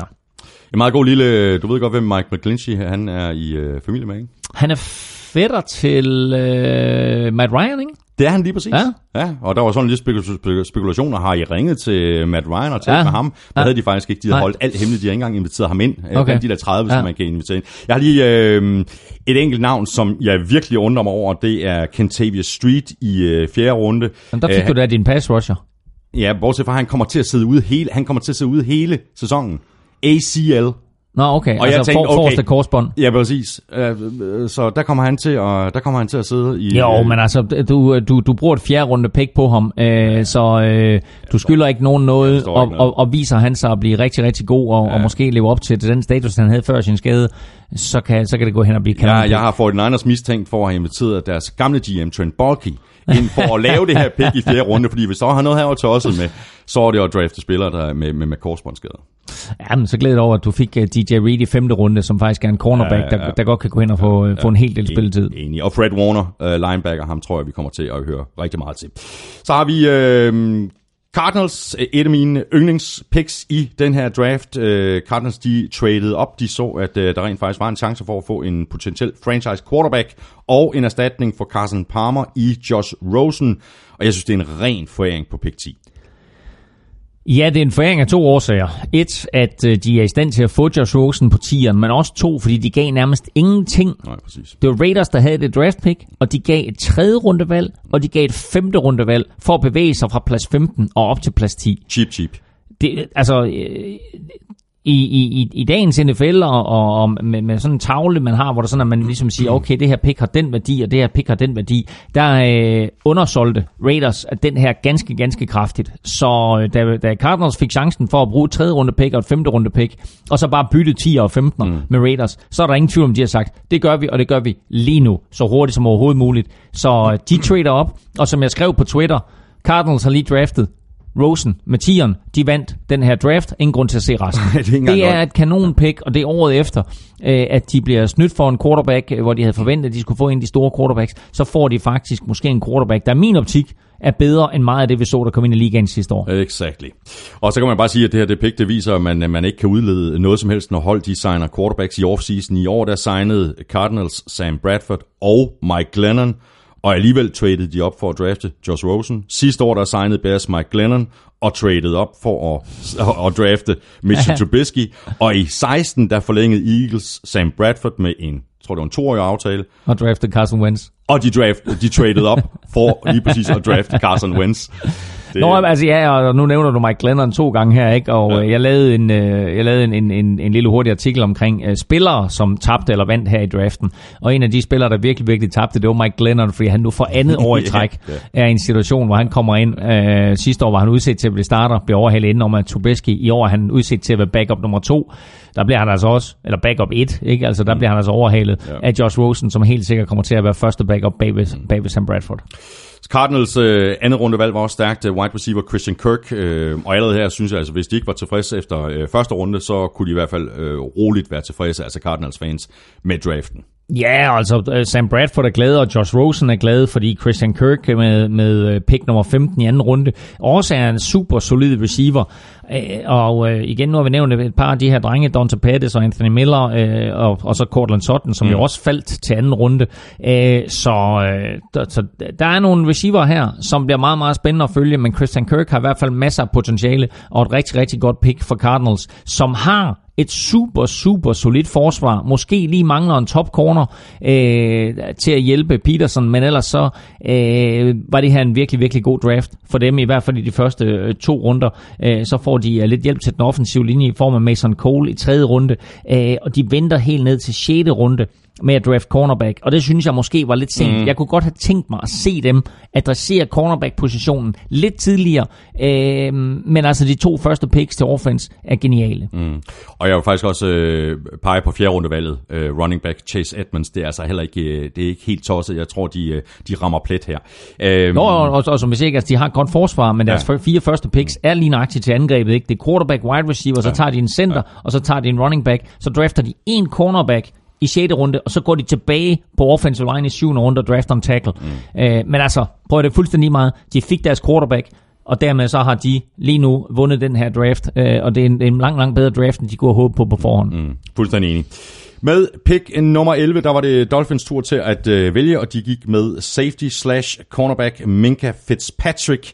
Det er der ikke så færdig meget at sige til, øh, selvom øh, positionen i virkeligheden ikke var, var, var der, hvor de havde den største mangel, men altså Minka, øh, Minka Fitzpatrick var faldet rigeligt, mm. og han kan både det ene og det andet i, i secondary, så det her det er et rigtig godt valg. Jeg synes, det er et super godt valg. Minka Fitzpatrick er, øh, er så alsidig. Altså, han kan dække op, hvis det er det, du beder ham om, og øh, han kan rushe quarterbacken, hvis det er det, du beder ham om. Han kan dække en tight end en mod en, hvis det er det, du beder ham om. Så en, en super, super god safety, øh, Minka Fitzpatrick.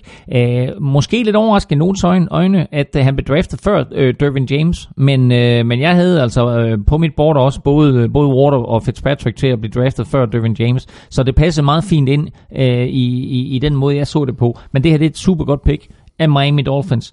Og jeg synes egentlig også, at de fortsætter i anden runde, mm-hmm. fordi godt nok så var det her ikke en særlig øh, stor overgang for tight ends. Der var ikke øh, nogen, der sådan var beregnet til at gå i første runde. Der ryger en enkelt i første runde i form af Hayden Hurst, som vi taler om senere. Øhm, men øh, Mike Gesicki, øh, kunne godt være den her drafts bedste tight end, ja. og ham drafter de altså i anden runde med pick nummer 10, så det synes jeg sådan set var, var et fint pick også, to gode picks af, af Miami der med, med deres første og anden runde draft pick. Og så har vi uh, Jerome Baker på linebacker, som, uh, som de to i tredje runde mener. Ja. Et perfekt match med uh, Raekwon McMillan, som jeg faktisk mener, han har spillet på enten high school eller, eller, eller college med. Ja. Uh, så de kommer altså til at spille sammen igen. Ja, og det er sådan noget, altså når man kan finde den der kemi og nogen, der kender hinanden så godt, uh, det leder man nogle gange efter. Uh, det er langt fra uh, tit, at det lykkes, altså nærmest jo uh, aldrig. Men altså når det lige lykkes, så er det, så er det fint at kunne sammensætte sådan et par spillere der. Uh, så Jerome Baker kommer også ind i en god situation. Uh, og så lidt overraskende, så tager de faktisk endnu en tight end i fjerde runde, ja. så de, øh, de følte altså, at de havde et behov for, for at dække tight positionen ind, og det her det var måske ikke lige det bedste år at gøre det på, men de drafter altså øh, to tight ends. Øh, og så må vi lige sige, at der blev draftet, jeg tror det var tre kicker, der blev draftet i år, og øh, der er Dolphins altså en af dem, der tager dem i syvende runde, øh, tager de en spiller, der hedder Jason Sanders. Øh, og vi så de, de kicker, der blev draftet sidste år, de havde jo rent faktisk øh, stor succes, mm, inklusive mm. et par stykker, der ikke blev draftet, så interessant at se, hvad der sker med ham. Mm. Og så har vi øh, Box, der traded ned med øh, Bills. Øh, Box havde to picks i de første tre runder til at begynde med, øh, og øh, ved at øh, trade fem pladser ned i første runde, der blev det altså vækstet til fem picks. Øh, så langt, så godt, fordi øh, jeg har lyst til at sige øh, the fuck øh, i, i forhold til deres første valg her med pick nummer 12. Jeg sad bare og ventede på, at øh, de skulle tage safety, Derwin James, mm. som du lige øh, nævnte lige før. Øh, det vil give så meget mening. I stedet der tog de så defensive tackle, Vita Vea, som du jo kan. Du kan have hans øh, fulde navn, det får vi senere. Øh, jeg forstår det ikke rigtigt, det her, Claus. Øh, det kan være, at du kan forklare det for mig, fordi altså, vi, øh, Vita Vea skal nok blive god, øh, især mod løbet. Men Derwin James, og de mangler hjælp i deres secondary. Mm. Jamen, øh, altså angiveligt, så havde øh, Tampa Bay Buccaneers Vita Vea øh, højst på deres defensive draftboard. Og da de sidder på syveren, der er han der stadigvæk. Og der tænker de, skal vi draft ham, eller skal vi trade ned? Og så trader de ned med Buffalo Bills, får en masse værdi for det, og da de så er der på 12'eren, så er han der stadigvæk. Mm. Og da han så stadigvæk er der, så er der ikke nogen tvivl om, at de tager ham. Og nu opgraderer de lige pludselig den her defensiv linje. De har hævet nogle kræfter ind i free agency. Jason Pierre-Paul og Vinnie Curry. Mm. Øh, de har også hævet Bo Allen ind. De har Joel McCoy i forvejen. Og nu får de så Victor Vea ind. Altså det her, det bliver den bedste defensiv linje syd for Philadelphia. Så øh, det her, det er en... Øh, jeg, jeg synes, det er et godt pick. Jeg kan godt lide det, fordi du siger, det starter i skyttegraven, det starter i skyttegraven på den offensive linje, og det starter i skyttegraven på den defensive linje, og Box har en masse offensiv talent, men blev udstillet sidste år på forsvaret, og Især i secondary. Ja, ja, men altså, hvis, hvis, hvis, hvis du kan få stoppet modstandernes angreb, øh, Vitor Vea kommer ind og bliver en kombineret runstopper, og skal vel også være inde, altså han er helt sikkert inde på første og anden down, det kan godt være, de piller ham ud på tredje down mm. i deciderede pass-situationer, men altså, han kommer til at være sådan en betonklods ind i midten. Øh, jeg, jeg synes, det er et godt pick, og det kan godt være, at det har givet mere mening øh, at drafte en safety, Dervin James var der, som du siger, eller måske en cornerback, men jeg, jeg, jeg, jeg kan godt lide det pick her. Mm. Så har vi øh, Box andet rundevalg, uh, running back Ronald Jones the second, uh, potentialet til at levere masser af store spil. Jeg er så vild med det pick her. 6. valget i anden runde, Ronald Jones, også bare kendt som Rojo. Uh, altså igen, Buccaneers 1 og 2, uh, solide picks, begge to, ingen pis. Øh, bare to øh, spillere, som kommer ind og øh, bliver omgående starter. Jeg forestiller mig ikke, at øh, Ronald Jones han ikke kommer til at starte fra dag i dag. Øh, spillede øh, college på USC, mm. hvor han var running back, og quarterbacken jo var Sam Darnold, øh, og øh, en tidligere running back fra USC, som også er Heisman Trophy winner tilbage i 70'erne. Kan du nævne ham?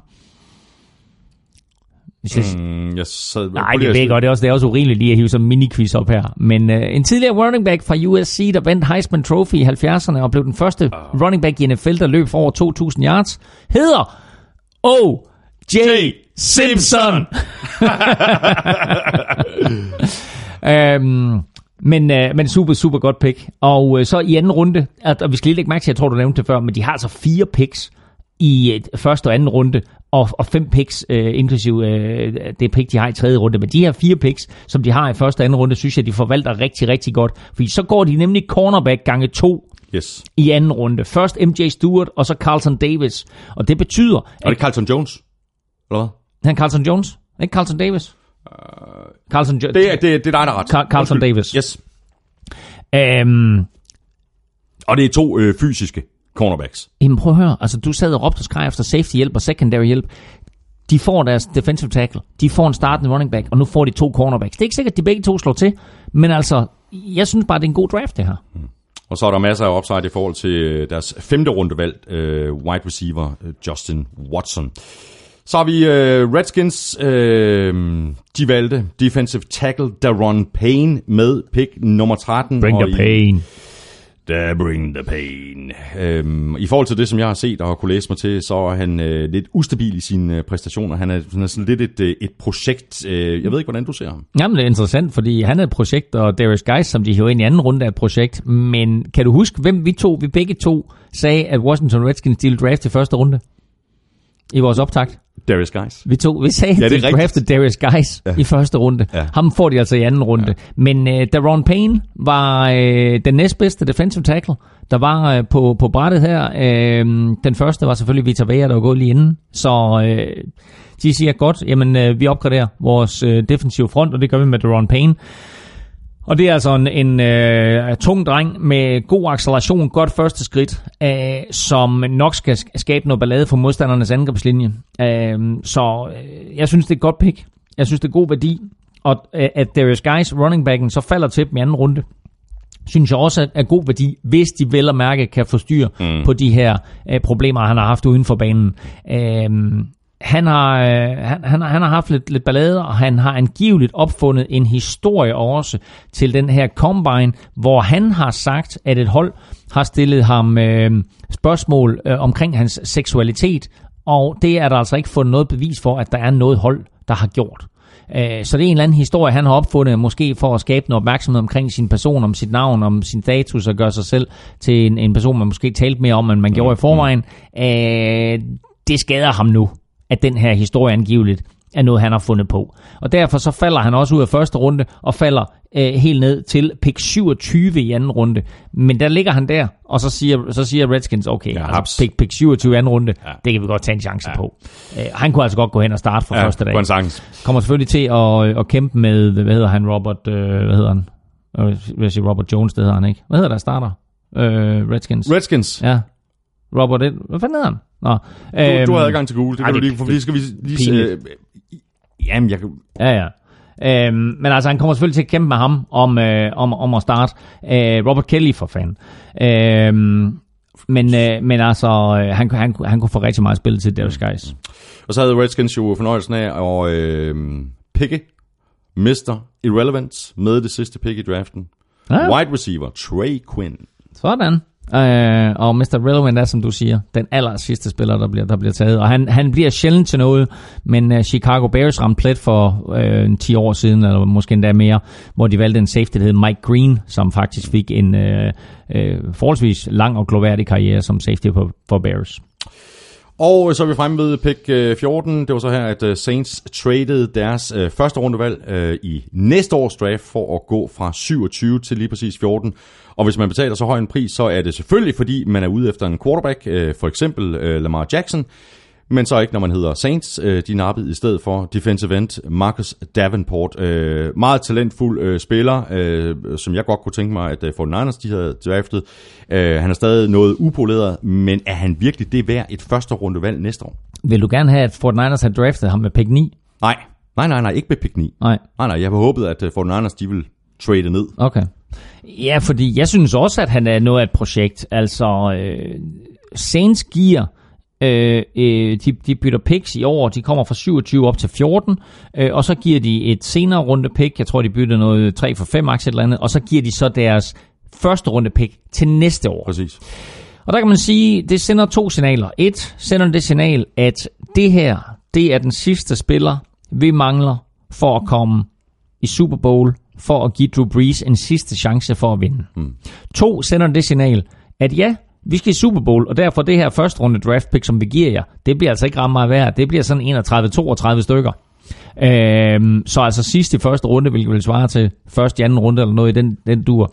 Øhm, men Marcus Davenport, jeg er overrasket. Da de trader op, der sidder de amerikanske eksperter jo og, og, og, og skyder i, i blinde og, og siger jo, som du siger, at det er quarterback Lamar Jackson, de er efter. Ja. Det kommer ikke til at ske. Nu tager de Marcus Davenport, de siger, jamen prøv at høre, vi har behov for øh, hjælp på defensive end. Uh, vi skal en til at stå på den anden side uh, af Cameron Jordan, og så uh, får vi uh, dækket et hul, og så har vi alt, hvad vi skal have på angrebet, og nu har vi også alt, hvad vi skal have på forsvaret. Nu er vi et hold, som er klar til at tage det sidste skridt imod Super Bowl. Og jeg har en tendens til at sige, at ja, Saints er blandt de absolut bedste hold i NFC og kunne godt stå i Super Bowl. Mm. Men jeg tror her nu ikke, at det bliver på grund af Marcus Davenport. Tror jeg ikke. Hvis de står i Super Bowl, og Marcus Davenport laver 3-6, og de vinder, og han bliver MVP, så har jeg en tendens til at sige, det var meget godt set. godt set, Saints. godt, Det- godt traded op. Men lige nu der er jeg ikke fan af det. Ej, det er jeg heller ikke. og Jeg er heller ikke fan af Saints uh, draft i år. Altså, de nailede draften fuldstændig sidste år. Jeg synes, det er en tvivlsom draft i år. Jeg synes, Jamen, der er øh, præget af rigtig mange reaches. Jamen, jeg, jeg er helt enig. Altså, øh, de har ikke noget draft pick i anden runde. Hvis vi, hvis vi ser på den draft sidste år, og ser hvor godt de gjorde det, så er det jo svært at sidde og bebrejde øh, Saints på forhånd for en god draft, fordi vi sad jo heller ikke sidste år og roste dem til skyerne for en draft. Vi sad og sagde, okay, de har fået to første runde picks i Marshall Lattimore og Ryan Ramchick. Det kan næsten ikke gå galt. Vi var bare ikke klar over, hvor... Ej, vi sad faktisk og roste dem, for sad også og sagde, at Alvin Kamara var et godt pick. Ja. Vi var bare ikke helt klar over, hvor godt det var. Øhm, men den her draft her, at den er bare øh, anonym indtil videre. Ikke? Altså Marcus Davenport er et stort navn, fordi der blev traded så meget op for at få ham. Men ellers så er han jo ikke et stort navn. Og så synes jeg, når man, når man kigger ned igennem deres, deres, øh, altså resten af, af deres draft picks, så er der ikke sådan nogen, der sådan rigtig springer i øjnene. Nej, De får en Traquan Smith, wide receiver i tredje runde, og øh, han skal nok få en del spilletid. Øh, kommer ind øh, og, og bliver måske sådan en, en slot receiver. Øh, en, en stor slot receiver, som man kendte for Marcus Colston. Øh, så hvis, hvis Breeze kan formå at, at sætte ham i scene, som han gjorde med Marcus Colston, så er det faktisk et okay pick, men altså resten er jeg ikke sådan nødvendigvis fan af. Og her kommer Raiders så ind med øh, pick nummer 15, øh, det som de fik i traden med, med Cardinals, og med pick nummer 15, øh, øh, der tog de så offensive tackle, Colton Miller, øh, alt for tidligt i min bog. Øh, han er et projekt, meget upoleret, øh, og for at det ikke skal være løgn, så, så gjorde de det igen i toppen af tredje runde. Øh, tackle Brandon Parker og, øh, og så en ponder i, i femte runde. Øh, jeg er meget lidt imponeret over Raiders draft. Jeg er også øh, meget lidt imponeret over Raiders draft. Altså det, der sker, det er jo, at, at tit så, øh, når der lige pludselig begynder at forsvinde spillere fra en position, så er der nogle hold, som øh, foriver sig, og så kommer til at tage en spiller for højt. Og det synes jeg lidt, det var tilfældet her med Colton Miller, fordi da først Mike McGlinchey, han er væk, så er Colton Miller i manges optik den bedste tackle, der er tilbage. Og øh, Raiders har fået John Gruden ind som head coach, og øh, han tænker angreb. Øh, jeg kunne godt have tænkt mig, at han havde tænkt lidt mere forsvar, fordi hvis vi så på, på det Raiders hold sidste år, så var de øh, atletisk øh, ikke nær så, så gode som mange af de hold, de mødte. Mm. Og derfor kunne jeg godt tænke mig, at de har tænkt lidt mere forsvar. Øhm, nu henter de i stedet for Colton Miller ind, og det er da en kæmpe dreng. Altså øh, 2 meter 5 og 145 kilo til et eller andet, øh, og skal nok stabilisere den linje der. Men jeg havde lidt håbet, at han ville falde helt ned på plads nummer 30 til Vikings. Mm. Nu går han altså øh, på plads nummer 15 til, til Oakland Raiders, og øh, er jo en fin en fin tilføjelse til deres offensive linje, som jo er blandt NFL's bedste, og som er ved sådan at, at blive sådan halvgammel, så der skal ske nogle udskiftninger løbende. Men kunne du ikke have fået noget bedre end Colton Miller på plads 15? Kunne du ikke have traded yderligere ned? Nu havde du traded en gang. Ja, ja. Og hvis du ser på det, ikke? fordi det her det er selve draftpicket, men de traded ned fra 10 til 15, og får, som vi talte om tidligere, kun et tredje runde og et femte runde pick. Øh, bedre forhandlingstaktik, taktik, øh, Reggie McKenzie og John Gruden kunne have fået mere ud af det. Fra 15 kunne de have tradet yderligere ned. Er, er, det, er, det, er det straffer det dem her, at John Gruden han har været væk fra fodbold i rigtig da. lang tid, altså, og det, han har jo hævet alle sine egne folk ind og så videre. Øh, Det gør de da.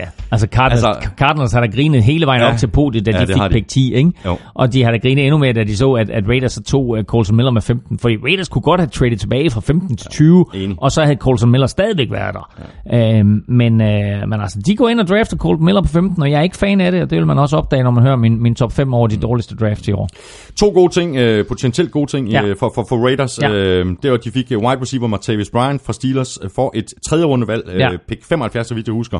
Øh, og hvis der ikke bliver ballade med Martavis, øh, så er det en rigtig god trade, øh, både for Raiders og for Steelers, mm. der slipper af med den her øh, ja, problembarn ja. øh, for ham ud af omklædningsrummet. Ja. Øh, det var super godt. Øh, og øh, måske den bedste trade, som de lavede Raiders overhovedet, mm. nemlig at få Martavis Bryant. Så, så der hiver de et problembarn ind. Øh, så hiver de et andet problembarn ind i draften, som hedder Arden Key i tredje runde. Mm.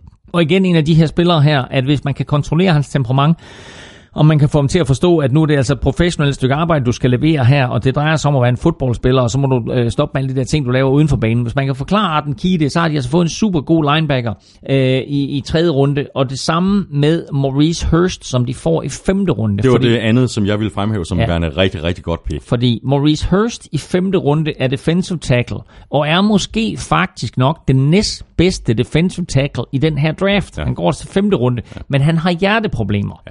Og det er klart, at det Han skræmmer... blev sendt, sendt hjem fra Combine med hjerteproblemer. Ja. Han er blevet clearet senere, men Ja. det har åbenbart simpelthen, altså fordi der, før Combine, der var han jo projected til at gå i første runde, eller måske anden runde. Ikke? Ja, lige nøjagtigt. Og nu går han altså i, i femte runde.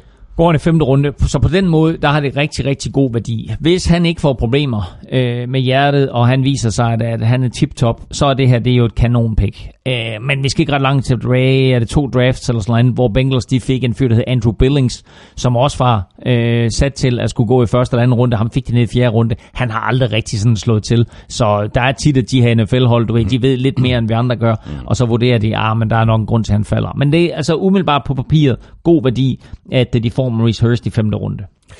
Og så har vi øh, pick nummer 16, øh, Bills traded op igen, byttet plads med Ravens. Øh, vi har talt Bills, øh, men det var her med pick nummer 16 af de to linebacker, Tremaine Edmonds.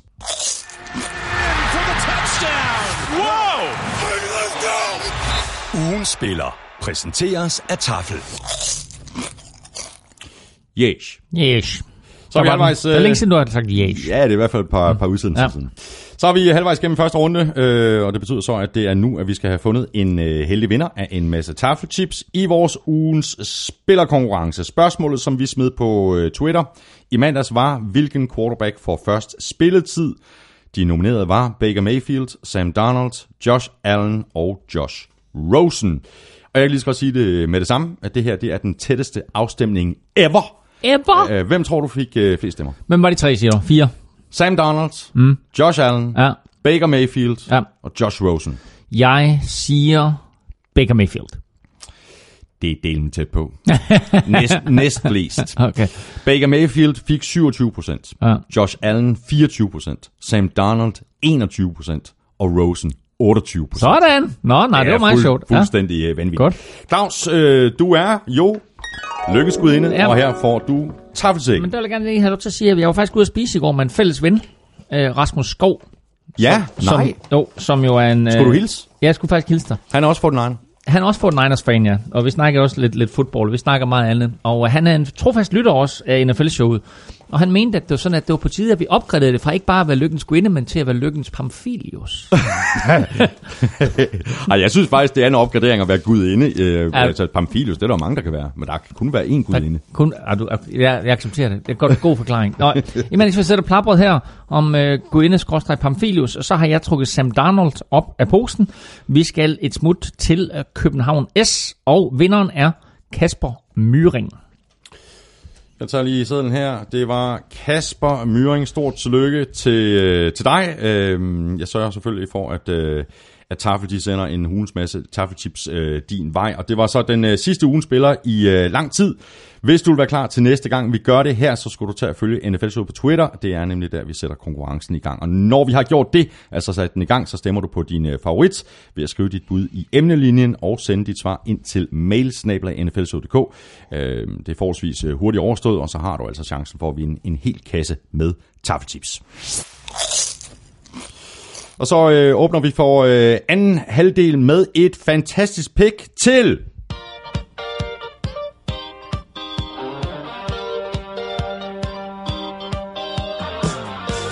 Super duper draft pick her til Super Duper Chargers. Safety, Derwin James. De manglede en safety, og på en eller anden måde så faldt øh, Derwin James altså hele vejen ned til pick nummer 17. Kæmpe stil.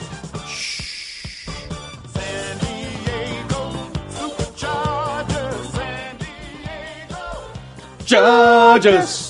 Er du ikke enig? Jo, og øh, lige så vel som øh, Jets må have løbet til podiet, og lige så vel som der var et par andre mandskaber, der har løbet til podiet, så er der ingen tvivl om, at Chargers de vidste præcis, hvad de skulle. Fordi øh, en af deres største mangler øh, lå lige og ventede på dem, og så en dag i form af, af den her draft. Måske bedste safety, enten ham eller Minka Fitzpatrick. Øh, så det her, det var et virkelig, virkelig godt pick. Og øh, det var dernede omkring også, at øh, Saints de fik Marshall Lattimore sidste år, øh, og, øh, og Coles fik Malik Hooker, som så desværre blev skadet. Men det her, det er bare et solidt pick, øh, sådan nede på den anden side af, af midten af første runde. Og i øh, anden og tredje runde, der fik de mere øh, power til deres øh, front seven med øh, linebacker Uchenna Nwosu og defensive øh, tackle Justin Jones. Og så øh, draftede de jo en, en, en anden safety i fjerde runde, øh, Kaiser White, øh, som jeg, jeg mener er et, et rigtig godt value pick. Jeg, jeg, har ikke, jeg har ikke så stor indsigt i resten af de her picks. Jeg siger bare, at øh, da Los Angeles Chargers, øh, det er måske første gang, jeg har sagt det rigtigt, øh, de får Dervin James, der der tænkte jeg, okay, de er, de, de er godt kørende. Det her, det var et virkelig, virkelig godt pick for dem. Så det her, det er en, øh, en, en, et meget spændende hold, Chargers, som øh, jeg forventer mig en hel del af. Øh, Og det i gør jeg her også, men det gjorde vi jo- men det gjorde vi har- også men det har vi det gjort også hvert år. år, ikke? Det har vi gjort hvert år, men det er bare ved at være så tæt på nu, Ja. øh, med de opgraderinger, de har lavet i, i, øh, i, i off-season her, hvor det er sådan, at de ikke har været sådan alt, alt, alt for aggressive, øh, men lige har opgraderet den defensive, eller den offensive linje med Mike Ponzi, øh, og så får de Dervin James ind nu. Jeg synes, det her, det er, det, jeg synes, det er, det er meget, meget spændende. Ja, det er det. Først øh, traded Packers ned til 27, og så traded de op igen øh, med Seahawks til pick nummer 18, hvor de slog til og øh, gjorde det eneste rigtige ved at skaffe hjælp til øh, secondary cornerback Jer Alexander, en øh, lille speedster. Øh, det kan godt være, at han er lille, men han kan blive en, øh, en kæmpe gevinst. Øh, ja, øh, og så hvad, hvad, hvad er din vurdering af ham? Jamen, han er jo øh, rigtig hurtig på bolden, ikke? Øh, Ja. Altså, simpelthen, øh, hvad hedder det? Øh, Han, han, manden har jo virkelig boldøje. Han er, han er lynende hurtig, og han går efter bolden. Ja, jeg, sy- jeg, jeg synes måske, at det var lidt overraskende, at det var ham, de to, fordi de kunne have taget en hel del andre cornerbacks, men øh, de er altså ude efter Jerry Alexander, øh, og øh, tager ham i første runde, hvor der, altså Vikings får en fyr, der hedder Mike Hughes lidt senere, øh, der er også en fyr, der hedder Josh Jackson, mm. øh, stadigvæk, som mange har sagt første runde, øh, Ham får de så i anden runde jo. og det er jo det, der er så mærkeligt. Ja. Så, så, så, så Packers her, jeg tror det er anden gang på tre år eller fire år, at de drafter corner. Jeg tror det er anden gang på tre år, at de drafter cornerbacks i første og anden runde. Øhm, og første gang de gjorde det, der, øh, der, der gav det øh, overhovedet ikke nogen mening øh, på den lange bane. Altså der fik de ikke noget ud af det. Øh, her får de altså to virkelig, virkelig i teorien toptalenter ind. Så Jerry Alexander og Josh Jackson omgående øh, to cornerbacks, som, øh, som, som skal stabilisere øh, hver sit hjørne, eller måske skal den ene være på det ene hjørne, og den anden skal være en slot corner. Nogen vil se, hvordan de, hvordan de skruer det her sammen. Men det siger jo alt om, at øh, Packers er i en situation, hvor de er klar over, okay, vi så, hvordan det gik mod Vikings sidste år, som egentlig ikke er verdens bedste kastangreb, men de piller os fuldstændig fra hinanden. Og vi så andre hold, som piller os fuldstændig fra hinanden. Og da vi først mistede Aaron Rodgers, så havde vi jo ingenting at komme med. Så øh, de er klar over, at de skal stabilisere forsvaret, og den bedste måde at stabilisere forsvaret på, det er ved at sige, okay, vi skal have gode cornerbacks. De har set hos Minnesota Vikings, hvordan man gør det, fordi de konstant går efter at have dygtige cornerbacks, og også i den her draft, som vi kommer til senere, øh, valgte endnu en cornerback. Øh, så nu, nu siger Packers, prøv at høre, det er måden øh, at vinde fodboldkampe på forsvarsmæssigt, det er ved at være gode på hjørnerne. Og jeg kan da godt forstå, at Packers gør de her. Altså, fordi altså, de skal spille mod Vikings to gange. Og hvem har de som quarterback? Her er Kirk, kaptajn Kirk, i sin bank med den store pengetank. Han kører veganer-stilen og siger nej til grillen. Kaptajn Kirk er en meget særlig mand. Her er Kirk, kaptajn Kirk, i sin bank med den store pengetank. Han kører veganer-stilen og siger nej til grillen. Kaptajn Kirk er en meget særlig mand. Yeah. Koversmed og Armstrong i uh, Skønforening, det er fantastisk. Ja, men så, hvad det hedder... Du, Jamen, du mister mange lyttere der. De strømmer til, lytterne. Nå, nå. Nej, men det var bare fordi, du, øh, du, du sagde, at øh, nu havde Vikings måske ikke det bedste øh, kastangreb, men det får de måske. Ja, altså, øh, altså det, var, jamen, det var ikke helt ueffen sidste år, øh, men jeg kan bare huske de der kampe mod, mod, mod, mod Packers, hvor jeg bare tænkte, okay, altså de pisser på deres cornerbacks jo. Mm. Øh, så og det, det er nok det samme som... Øh, som Packers har sat sig ned og kigget på, så sagt, okay, altså, vi har egentlig investeret ret kraftigt i cornerback-positionen, men har ikke fået det ud af det, Nej. vi gerne ville. Øh, og, og derfor så sagde de, jamen, altså, nu går vi Jerry Alexander, og da Jo- Josh Jackson, han så pludselig er der der, da de skal drafte i anden runde med pick nummer Abs. 13, Abs. så siger de, så tager vi også ham. Mm. Uh, så, så, og det her, det var en god draft af flere årsager for Packers, fordi uh, de trader lidt op, og de trader lidt ned, og så ender de jo rent faktisk med et ekstra draft pick i næste års første runde. Ja. Øh, så udover at de får to cornerbacks, så får de også et draft pick i næste års første runde. Og der må jeg bare sige, altså det her det er virkelig, virkelig solid værdi at kunne opgradere forsvaret på den måde, og så allerede øh, øh, have to draft picks til næste år. Øh, det er øh, en flot første draft af øh, Brian Gutekunst, som er, er ny GM der for, for Packers, og en anden måde at tænke på, end der har været tilfældet for dem før. Og så draftede de jo et, øh, tre receivers på tredje dagen. Øh, store og rigtig hurtige, og øh, et af de, synes jeg, fedeste navne i den her draft overhovedet i 6. runde, Equanimous St. Brown. Ja, og han har altså, øh, han har altså et, øh, en, en masse af potentiale, vil jeg sige. Jeg troede, han ville gå langt tidligere. Ja, altså han kunne godt, øh, han kunne godt gå hen og, og blive en rigtig, rigtig interessant spiller. Spillede også for det her øh, Notre Dame-mandskab, og øh, var øh, altså en, en playmaker for dem. Mm. Har øh, altså alle de kvaliteter, som man vil have i en receiver, og så er han jo øh, oplært i at træne vægte af sin far, som er Sus Brown, øh, tidligere øh, Mr. Universe. Ja. Så øh, jeg tror, efter Arnold han øh, ligesom øh, havde sin storhedstid, så kom Sus. Øhm, så Sus Brown er tidligere Mr. Universe to gange, tror jeg, han vandt, og, øh, og der er Equimius St. Brown jo altså så øh, søn af ham, og det er noget med, at faren der, han synes ikke, at Brown det var fedt nok, og så tilføjer han lige Saint, øh, lidt ligesom, øh, øh, hvad hedder han, de, de, hvad hedder han? Demylius, ikke? Jørgen Demylius. Jørgen, Jørgen Mylius blev Jørgen til Jørgen Demylius, ikke? Og her der blev altså øh, Brown til St. Brown, og så ved jeg ikke, altså det der uh, Equimius, der, hvor, det fornavn det kommer fra. Der er vist en eller anden, jeg, jeg, jeg, jeg, jeg kan ikke huske det, men der er en eller anden sjov historie med det. Bare lige en sidste ting øh, til øh, Packers øh, draft, så overrasker det mig lidt, at øh, de ikke kom ind i kampen på edge rush øh, før meget sent i draften. Det er før helt nede i syvende runde med, med James Looney. Øh, det havde jeg faktisk forventet, at de havde adresseret tidligere i draften. Det tror jeg, der er rigtig, rigtig mange, der har. Fordi, som jeg også talte om tidligere, ikke? Altså, så Clay Matthews, han er sådan ved at være en lidt ældre her, og godt nok så spiller Nick Perry virkelig, virkelig godt. Men øh, de har behov for noget hjælp på, på pass rush. Øh, men lidt ligesom med, med, øh, med Cleveland, så kan man sige, at altså, de går cornerback her, og håber så på, at pass rush kan nå ind, øh, mens opdækningen er god ned ad banen. De kunne måske nok have adresseret det lidt tidligere, og så have sagt, øh, at altså, nu har vi draftet to gode cornerbacks, så kunne vi måske lave yderligere trades, trade up, og så øh, gå efter noget pass rush. Men altså, det, det blev, jeg synes, det er en fin draft for Packers. Mm, fuldstændig enig. Så er vi nået frem til pick nummer 19, øh, og det er så her, jeg troede, at øh, Cowboys de ville drafte en øh, wide receiver. De gik så linebacker i stedet for med Leighton Van Der Esch. Øh, det, jeg synes, det er svært at argumentere imod det valg. Øh, Cowboys trængte til en indsprøjtning på forsvaret, og så må vi så bare håbe øh, for, for dem og for Van Der Esch, at han ikke får problemer med den nakkeskade, som han mm. har døjet med. Ja, altså, de har jo Jalen Smith, øh, som er en, en linebacker, de draftede for i år med, med anden runde, ikke, som også har været pladet af noget skader og så videre, ikke, øh, og de har, øh, altså, en Sean Lee, som jo heller ikke sådan er alt, er alt for skadesfri, øh, så jeg synes, det er lidt en chance af dem at tage Van Der Esch ind her, ja. som har haft en nakkeskade i forvejen. Ja. Altså, de, de, det, det er sådan lidt en accident waiting to happen. Øh, de kaldte det her for en, øh, at det skulle være en Dak-venlig draft. Jeg synes ikke, at den er Dak-venlig overhovedet. Jo, de drafter en tackle i anden runde i form af Connor Williams, som var et virkelig, virkelig solidt pick ja. i anden runde. Men at de lægger ud med, med, med Van Der Esch... Og en, og en spændende wide receiver i tredje runde. Michael Gallup. Ja, ja, altså nok er han spændende, men det er tredje runde. Altså der, var, der, der, der er de 10 bedste receiver, de er væk her. Uh, så jeg kunne godt have tænkt mig, at, øh, at de havde øh, givet ham lidt flere våben at lege med. De mester, som vi talte om i starten af udsendelsen, de mester Jason Witten også. Ja. Ikke?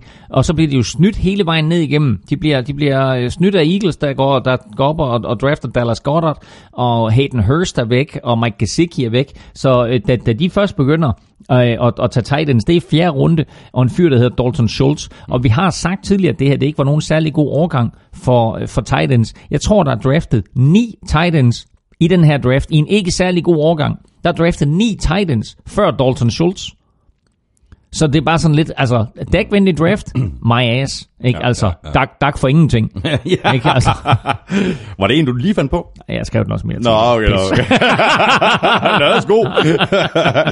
jeg noterer mig uh, ingenting til uh, secondaryen her i draften, og heller ingenting til den indvendige del af, af den defensive linje. Så Jamen, jeg synes ikke, det var en god draft Nej, det for, for Cowboys, det her. Det jeg synes, det var en for stor chance i første runde. Jeg synes, de skulle have gået receiver, og øh, så synes jeg, de skulle have taget noget tight end værk, og så synes jeg, synes jeg, de skulle have hjulpet på den defensive ja. front. Altså, alle de steder, alle de steder de har hjælp ind, der synes jeg ikke, de har behov for det. Nej. Så meget mærkelig draft, ja. synes jeg.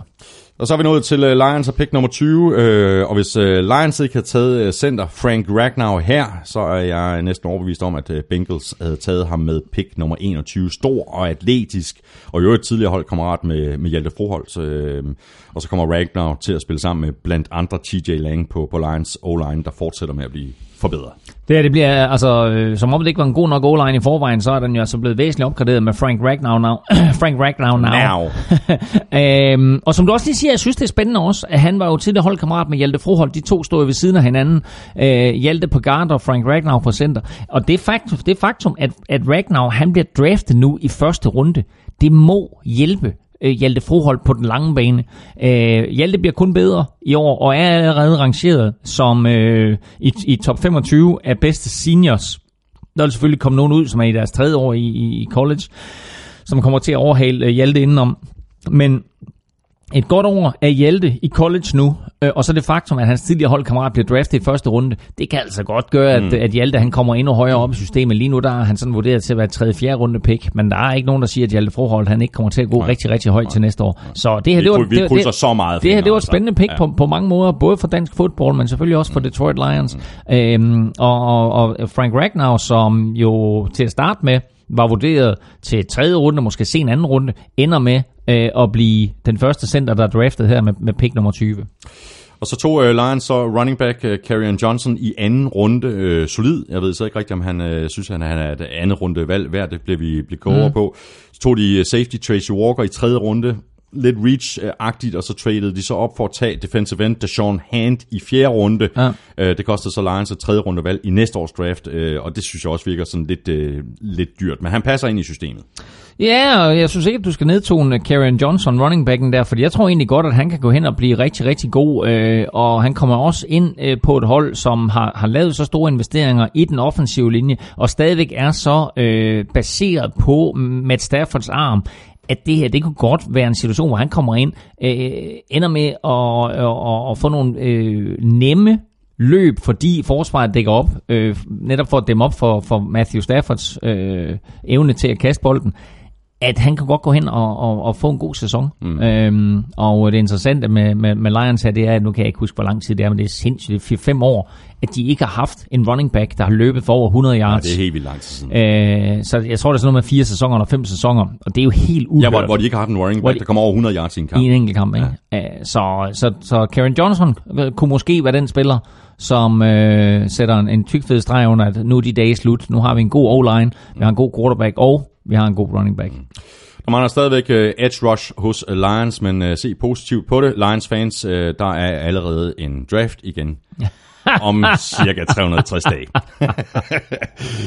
så ryger vi videre til pick nummer 21. Uh, Bengals, Ragnar var væk.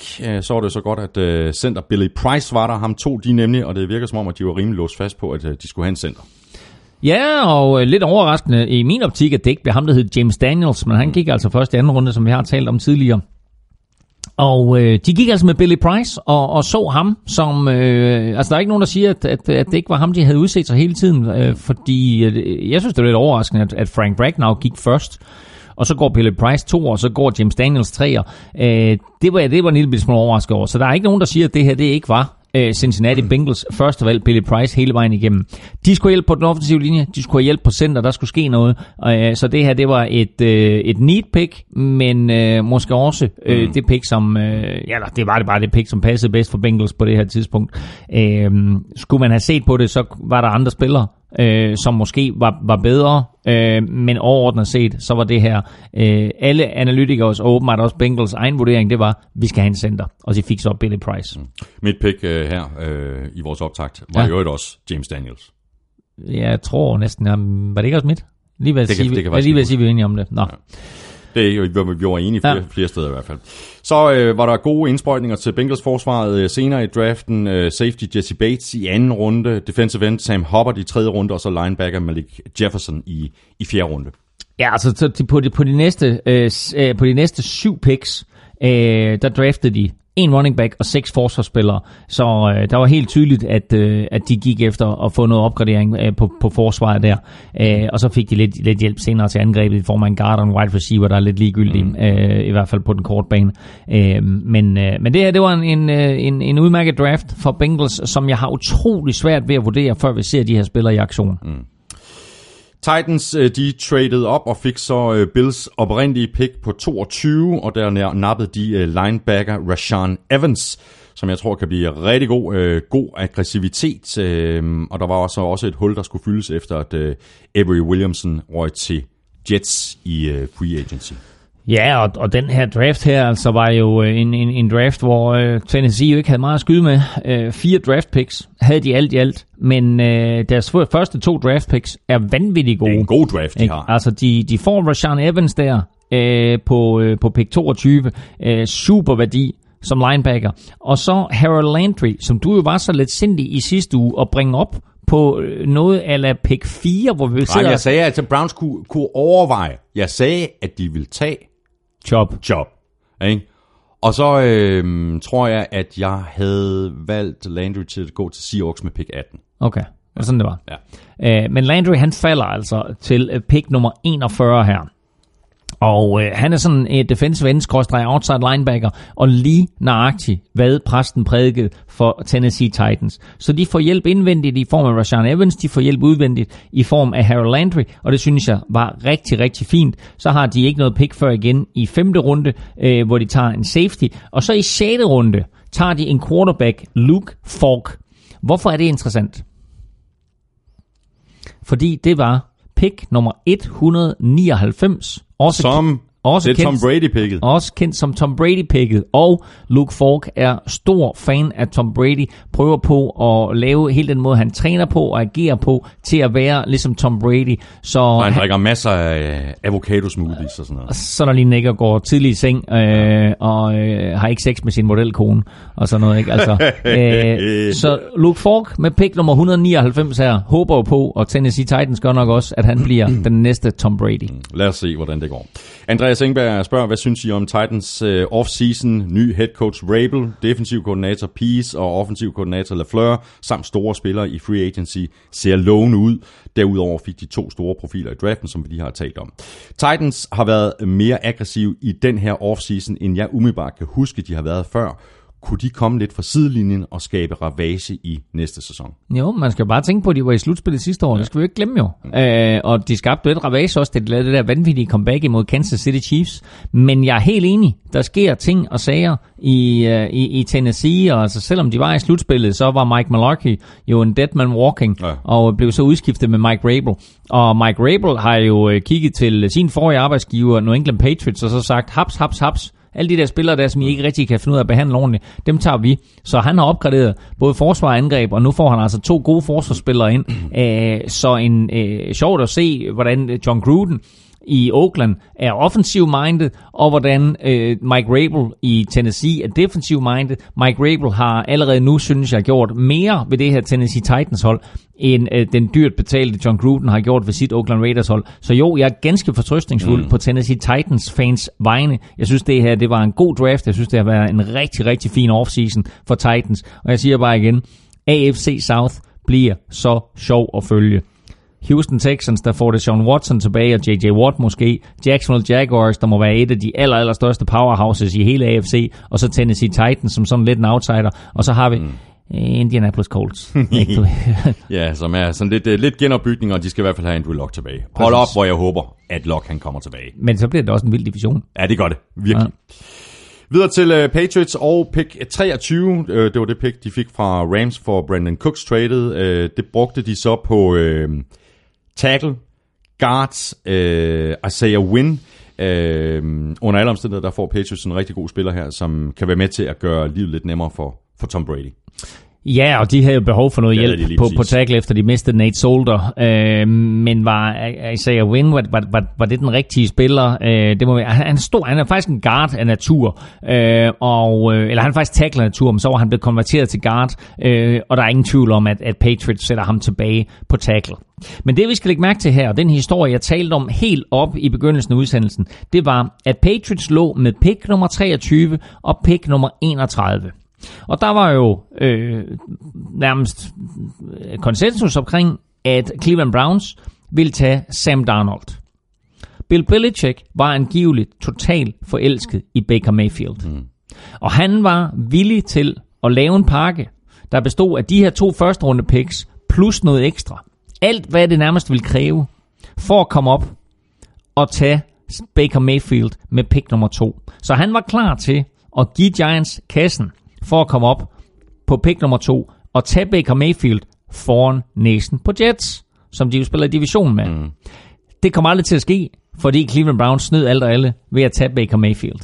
Så det der, det havde været en af de helt, helt store blockbuster trades, Ja, hvis, hvis det var kommet til at ske. Ja, og gode historier, og, og, simpelthen, og i mange år skulle man følge Jets og Patriots. Præcis. Hvordan kom det til at gå for de her to franchises, og Ja. Jets, der har investeret så meget for at komme fra 6 til 3, ikke? Altså, Jo, men, men, men, men hvad forestiller dig du ved, at han kommer ind, får lov til at sidde et år bag ved Tom Brady, Ja.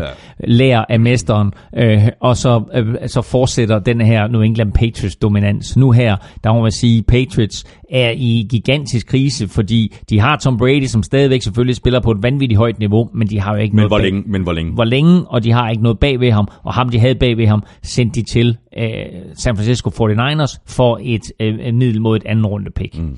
Så, øh, så det, øh, øh, altså, det, det, det har været en virkelig, virkelig sjov historie. Men de får Isaiah Wynn ind, som kommer til at hjælpe den offensive linje, og så med deres andet første runde pick, Sony Michel, på plads running nummer- back. på plads nummer 31, Den ramte du lige i røven. som forudsagt er undertegnet. Ja. Jeg tror, også, jeg, jeg tror også, jeg havde øh, Sony Michel til at gå. Jeg tror, øh, jeg, tror, jeg havde, dem- havde ham til at gå til Eagles. Tror du ret i. Ja. Så det var sådan nogenlunde på, på, på samme Ja. ja. position, ikke? Øhm, men øh, nu sad vi jo lidt du ved, sådan og, og, og kom idéer til, hvem de forskellige hold de kunne drafte. Øh, og så tænkte jeg om Sony Michel til Patriots, de giver da egentlig ret god mening, øh, selvom de altid har sådan en, en stabel af running backs, mm. som de ønsker at veksle lidt mellem. Men her får du altså en, en, en running back ind, som vi har nævnt et par gange, med Alvin Kamara kvaliteter. Løber bolden tungere og bedre end Alvin Kamara, griber bolden lidt dårligere end Alvin Kamara, men ellers samme eksplosivitet, samme evne til at sætte en modstander, øh, samme evne til at skabe noget ud af ingenting. Øh, så Sony Michel, meget, meget spændende valg øh, af New England Patriots med øh, det næst sidste pick i første runde. Og så traded de så op, øh, gav et øh, fjerde rundevalg for at komme op i anden runde øh, og tage øh, Duke Dawson. Øh, synes jeg umiddelbart er, er lidt peberet for en, for en nickel corner. Ja, spændende at se, spændende at se hvad de vil med Duke Dawson. Øhm, der var mange, der ved, som havde glædet sig til at se, hvad de ville gøre med det anden runde pick, som de havde fået fra 49ers, så man, man kunne sammenligne direkte og sige, okay, de gav 49ers Jimmy Garoppolo for den her spiller, men øh, om det var med vilje, eller, eller hvad Bill Belichick har tænkt på, det ved jeg ikke, men de har i hvert fald lavet så mange trades nu frem og tilbage, så der er ikke nogen, rigtig nogen, der har nogen som helst anelse om, hvad det anden runde pick, det udmyndter sig i, og der er også skubbet nogle draft picks til næste år, så øh, man får aldrig mulighed for sådan rigtig at sammenligne Nej, helt præcis, hvad, øh, hvad, hvad Patriots de fik ud af det andet runde pick. Men, øh, men ellers så var det ikke øh, en, en, en draft det her, som jeg synes nødvendigvis vil gå over i historien for, øh, for, for Patriots. Men øh, jeg er meget... Jeg synes, jeg synes egentlig, jeg er meget tilfreds med det der Sony Michel pick. Jeg glæder mig til at se, hvad han kan. Og så må vi se, hvad øh, Isaiah Wynn han kan på den der guards cross tackle, han nu skal ind og spille. Og så øh, tror jeg ikke, at jeg er den eneste, der, der, der forventede, at øh, Patriots de i hvert fald noget tidligere i den her draft vil gå efter at finde en, en ny backup øh, quarterback til Tom Brady og en mulig afløser med tiden. Øh, de adresserede første quarterback i syvende runde. Dan, Danny Da- Elming. Danny Elming. Danny Edling. Nå, øhm, og øh, Carsten Jørgensen øh, spørger, øh, Patriots fik vel ikke den quarterback, de havde håbet på, eller ser de noget i ham, som vi andre ikke gør? Øh, ja, det må man da håbe, øh, at de gør. Jeg kender ikke noget til, til Edling her. Mm, nej, men altså, øh, de må have vurderet, at der ikke var nogen af de her quarterbacks, de ville have. Fordi Mason Rudolph, som var rygtet til Patriots, gik først i tredje runde. Og Patriots endte altså med at, at, at, at drafte i anden runde og havde et anden runde pick, som de traded også. Så de kunne godt have taget Mason Rudolph, hvis de ville. Mm. Kyle Loletta, Præcis. som vi har talt om, som de også angiveligt skulle være interesseret Ja, i. overbevist han, om, han går i fjerde runde. Ja. Ham drafter de heller ikke. Nej. Så de må have vurderet, at der ikke var nogen quarterbacks i den her draft, som de ønskede.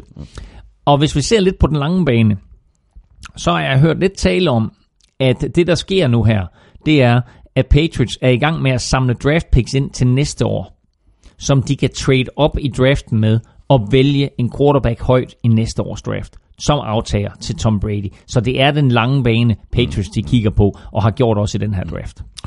Og så skulle vi øh, helt frem til pick øh, 24, før den første receiver smuttede i årets draft, og det blev øh, den sådan lidt øh, Steve Smith-agtige klon DJ Moore, som Panthers de nappede.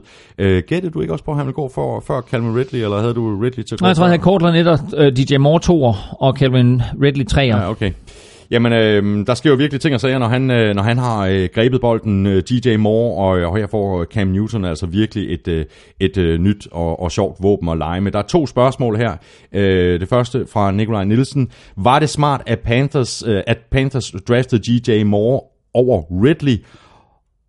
Og hvorfor bliver Browns ved med at Browns? Nå, det, det, det, det glemmer vi. bare, bare koncentrere dig om den første del af spørgsmålet. Ja. Og så har vi øh, Anders Brasholdt, øh, der, der, der, der spørger, kan I diskutere DJ Moore versus Ridley? Er Panthers eller Falcons sluppet afsted med den bedste wide receiver? Øh, Det er to vidt forskellige spillere, øh, men grunden til, altså der var mange, der havde Calvin Ridley som den bedste receiver i den her draft. Øh, Jeg var, altså jeg, jeg, jeg synes, han er lidt klein. Øh, og man har set andre sådan tynde receiver komme ind i ligaen, der har virkelig, virkelig store problemer med den øh, fysik, som man skal have i NFL. Øh, og der tror jeg bare, at DJ Moore han passer lidt bedre ind. Og det der så er med DJ Moore også, det er, at han er mere alsidig. Han har, han har lidt flere kvaliteter end øh, Calvin Ridley. Han har ikke samme topfart som Calvin Ridley, men han har evnen til både at spille øh, slot receiver, og han har evnen til at spille udvendigt. Calvin Ridley, han er en decideret udvendig receiver, eller en slot receiver, der skal løbe quick outs. Øh, Calvin Ridley skal ikke ind over midten, så nemt er det. Men Calvin Ridley er en øh, fantastisk fodboldspiller, når han har bolden i hænderne. Øh, var jo, som der er tit med, med de her superstjerner i college, så var han jo tit overlegen i forhold til den modstand, han mødte. Det er han bare ikke i NFL, og derfor så kan Calvin Ridley godt gå hen og få en lille bit smule problemer, og det er derfor, jeg ser både DJ Moore og Cortland Sutton, og for den sags skyld Anthony Miller, som bedre receiver end, øh, end, end Calvin Ridley. Men altså, det blev DJ Moore og Calvin Ridley, der gik i første runde. Jeg synes, valget af DJ Moore til Panthers her, jeg kan godt lide det. det eneste, den eneste lille problem, jeg har med det, og grunden til, at jeg vil sige, at Calvin Ridley måske faktisk passede bedre til Panthers, det er, at de i forvejen har Christian McCaffrey. Og Christian McCaffrey og DJ Moore er meget mere lige hinanden end Christian McCaffrey og Calvin Ridley. Så derfor så kunne jeg godt se, at Calvin Ridley faktisk havde passet bedre ind mm på det her Panthers-mandskab. Øhm, og, øh, og, og, og være en kombination sammen med Devin Funches. Nu vælger de DJ Moore, øh, og det betyder, at de igen øh, fokuserer meget på de her små korte kast, fordi de nu både har Christian McCaffrey og DJ Moore, så meget af det, vi også kender fra Patriots, med bolden ud af hænderne på Cam Newton rigtig hurtigt. Mm. Vi er i gang med øh, pick øh, 24 i øh, årets draft, og det betyder, at vi øh, er et godt stykke øh, over halvvejs. Ja. Og så synes jeg alligevel, i forhold til øh, det quizzen, at øh, du skal have en chance for ligesom at øve der er lidt på Vita Veas øh, fulde navn, så du får Jamen, var en- der, jamen, skulle jeg ikke... Du, nem, Nå. Nå, jamen det kan du godt komme med nu. Øh, kan du hans øh, fulde navn? En, ja, altså nu... Åh, oh, hvad du på nettet? Åh, oh, kæft, du er på nettet. Luk den computer. Nej, nej, Luk jeg er, ikke på computer. net, jeg er ikke på nettet her. Luk den jeg er ikke på nettet her. Jeg, jeg, du jeg, tager, jeg tager et vildt gæt. Jeg siger, Vita Vea, han hedder... Uh, lad mig se, om jeg kan huske, hvad han hedder. Tavita Tuilaikonono Tuipotlotu Mosese Vahai Fehoko Felatao Vea. Og ved du hvad, det er fint. Nu får du ikke den her sæd. Nu får du ikke den her sæd. Min hjælpeseddel, den får du ikke, fordi du har hjælpecomputer, dit i skarn. Det er sjovt, det hele var, da han blev draftet, der stillede øh, Dion Sanders, som var, som var NFL Networks øh, ja. ekspertkommentator der, eller, eller interviewer. Øh, han stillede jo netop øh, Vita Vea spørgsmål og sagde, kan, kan, du, kan, du, kan du sige dit eget fulde navn? Og så stillede han sig op, og så tog det en halv time, og så var han færdig. Men øh, et vanvittigt navn. Fuldstændig vanvittigt. Så, ja. Nå, tilbage til uh, Panthers, uh, så forstår jeg ikke rigtigt, at de ikke uh, adresserede, adresserede den offensive linje i den her draft. Uh, de har manglet hjælp på tackle i rigtig lang tid. De mistede Andrew Norwell i free agency. Ja. Uh, ikke en eneste mand til at passe på Cam Newton, uh, så de ønsker åbenbart, at han skal blive ved med at, at løbe rundt og, og løbe for sit eget liv. Jo, men på den anden side, så når det er sådan, de så tager DJ Moore, så kan man sige, så ved du også, men så er dit offensive system, der få bolden ud af hænderne på Cam Newton øh, lynhurtigt, så, så de har måske ikke så meget behov for, for, for hjælp der. Men ja, altså når du ser på, at de havde været 1, 2, 3, 4, 5, 6, 7, 8, hvad er de? 2, 3, Er de ikke 4, 9 5, picks, tror jeg? 6, 7, 3, 8, 9. 4, 5, Ej, 8 picks, ikke? 4, 5. Øhm, Jo, 8. øh, at de så ikke vælger en eneste offensiv lineman. det forstår jeg så det, det, det kan man godt undre sig en lille smule ja. over. De går wide receiver i første runde, så går de cornerback, cornerback i anden og tredje runde. Øh, og Dante Jackson, som de hiver ind i anden runde, øh, synes jeg faktisk er en ret interessant spiller. Og så med aller, aller første pick i fjerde runde, der hiver de en tight end ind, der hedder Ian Thomas. Ian Thomas. Interessant. Ja, og ham skal du lige lægge mærke til, fordi han er altså ikke helt UF'en. Nej. Så han kunne godt gå hen og blive, blive ganske, ganske sjov at se på, og øh, Jeg har, skrevet, til, jeg har også skrevet herovre på mine noter, spændende sleeper. Præcis, og han er nemlig lidt af en sleeper, Ian Thomas der, med, med, med, med, i fjerde runde til Carolina Panthers. Øh, Så han kunne godt gå hen og blive et nyt yndlingsvåben for øh, Cam Newton, efterhånden som Greg Olsen han bliver ja. ældre, men stadigvæk jo er en øh, solid pass catcher. Så kan det godt være, at Ian Thomas han kommer ind og, og stille og roligt overtager der. Ravens, de uh, traded ned til uh, 25, overraskede i hvert fald mig, da de tog uh, tight end Hayden Hurst. Uh, jeg var næsten sikker på, at de ville tage uh, Lamar Jackson med det her pick. Uh, Uh, det kan så være lige meget, fordi de tog med pick øh, 32. Uh, øh, det er bare underligt. Det er en underlig måde at gøre det på. Der var der større risiko for, at Lamar Jackson han ville forsvinde, end at Hayden Hurst han gjorde det. Ja, men altså jeg tror ikke, jeg tror, hvis jeg skal være helt ærlig, selvom vi har spekuleret i det, og selvom andre har spekuleret i det, så tror jeg faktisk ikke, at Lamar Jackson var på deres første runde radar. Så de går med, med Hayden Hurst, øh, som de betragter som tight end, stor, stærk, og som vi kaldte ham i sidste uge, en øh, kæmper. Eller en, en kriger. en kæmper. en kriger, som, øh, som kommer til at, at øh, være sådan... Øh, altså, han, han er nok den mest normale tight end af de her, forstået på den måde, at han er en, en tight end, som stiller op tæt på linjen og hjælper i blokeringsspillet. Mm. Det er der ikke så mange af de andre, der gør. Det er så meget catch, pass-catching tight ends. Mm, mm. Men her der får du en spiller, som hjælper i blokeringsspillet, øh, og som stadigvæk godt kan gribe bolde. Og så er ældre end de fleste tight ends. Han er 25 nu, Øh, så han er jo sådan altså en stor dreng og mere eller mindre fuldt udvokset og klar til at tage imod de tæv, som der nu bliver uddelt øh, i NFL. Så de tager ham, og det synes jeg faktisk er en, er en fin opgradering, en god hjælp også til, til Joe Flacco. Øh, og da draften den så forløber, som den gør, øh, at de fra 25 øh, med, øh, ned til 31, at der, der går Lamar Jackson ikke. Der bliver han ikke draftet. Så er der ingen tvivl om, og så sidder Ravens der og kigger, og så siger de, holy crap. Mm. Nu er han der faktisk stadigvæk. Og det er vigtigt for os... En af de bedste quarterbacks i årets draft. Det er vigtigt for os at komme op, som vi talte om i begyndelsen af udsendelsen, ja, ja. og få ham i første runde, så vi får den option med mm. det femte år. Mm. Så de trader op, og napper ham med det sidste pick i første runde. Og dermed så får Ravens altså en vanvittig god draft. Jeg synes, de får en fin tilføjelse i Hayden Hurst. Nu har vi sagt det et par gange, det var ikke en særlig god tight end overgang, og der var måske ikke nogen af de her tight ends, der skulle have draftet i første runde. Men at få Hayden Hurst med pick 25, det er sådan set okay. Især når man så også får Lamar Jackson med pick nummer 32. Og især når man så også får i tredje runde Orlando tackle, Brown. Tackle ja. Orlando Brown, Præcis. som vi talte om i sidste ja, uge. Ja. Orlando Brown Jr., søn af Orlando Brown Senior. De her tre picks er meget, meget solide. Mm. Og så kommer øh, yderligere en tight end i, i tredje runde, Mark Andrews til sidst, som jeg ikke har ret meget at sige om, øh, andet end at det er helt tydeligt, hvor deres fokus var. Få noget tight end hjælp ind, få noget offensiv linje ind, og så wow, hold da kæft, Lamar Jackson er der lige for os til at nappe. Og det vil sige, at de øh, får noget omgående hjælp ind til at forstærke op foran, og de har næste generation quarterback på plads. Og ikke bare næste generation quarterback, men det næste system. Fordi ja, som vi også nævnt, de har Robert Griffin Jr., og Robert Griffin Jr. Robert Griffin, ja, det er Griffin så. the third. Ja, det er det fourth faktisk, for det er junior. har Robert Griffin den, øh, den tredje. Øhm, så de to, Robert Griffin og Lamar Jackson, er jo meget den samme type. Mm. Så pludselig begynder du, nu her forestiller jeg mig fra trænerstaben, at køre to forskellige offensive systemer ind et eksisterende system med Joe Flacco, øh, koncentreret omkring Joe Flacco, og så et nyt system, koncentreret om de kvaliteter, som RG3 og Lamar Jackson har.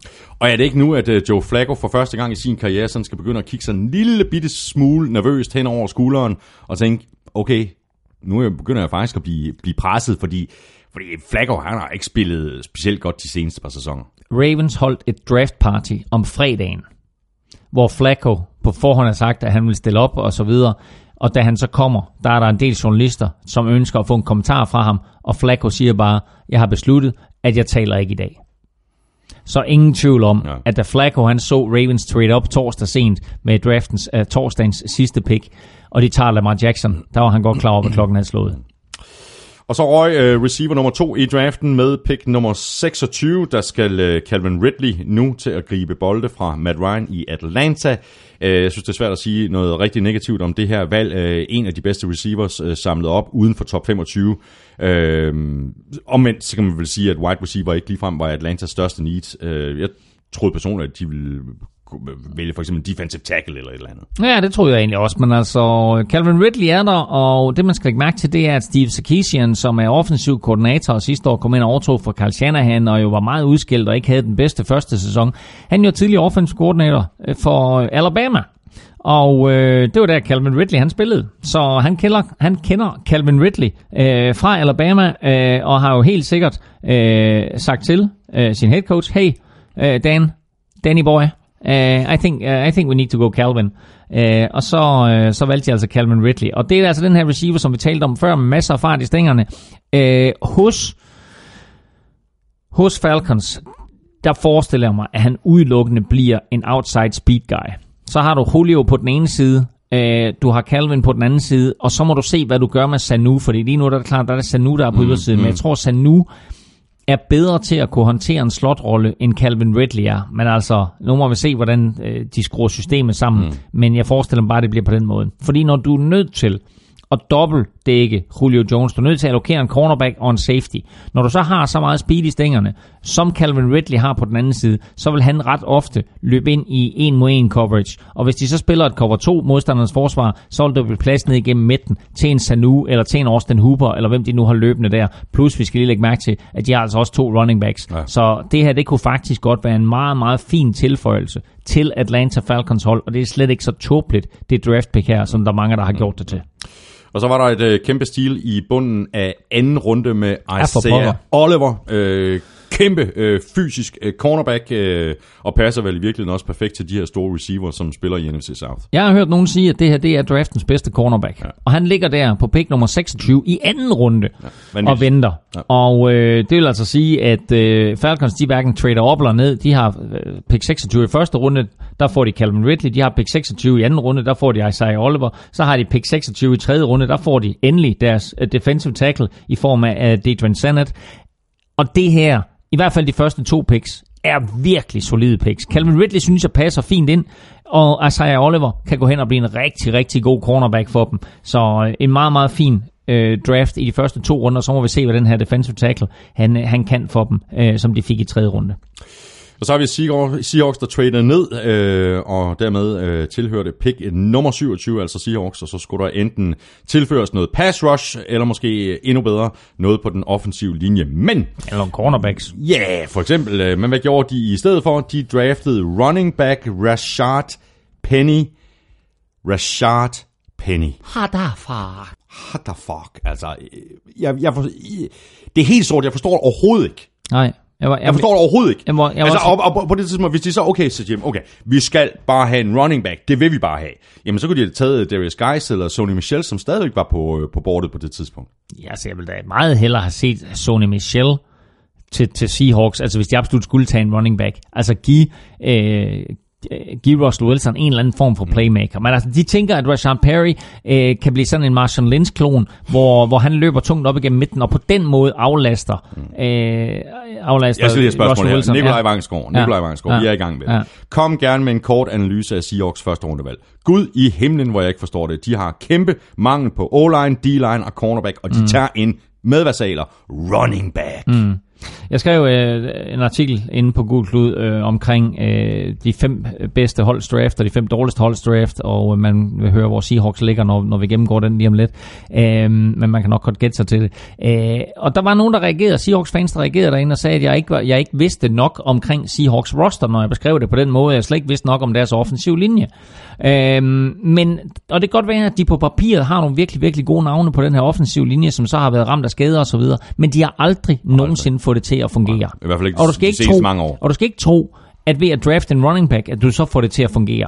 Det er da klart, at det er sådan, at du kan aflaste Ross Wilson en lille bitte smule ved det, så han kan give bolden til højre, og så give bolden til venstre, og så håbe på, at der bliver to eller tre yards ud Ja, hvis den offensive linje den fungerer. Præcis. Men det her, den måde, de draftede på nu, der er det stadigvæk et spørgsmål om, at øh, de har en playbook, der hedder, øh, eller de har et play i playbooken, der hedder Russell Wilson Improvise.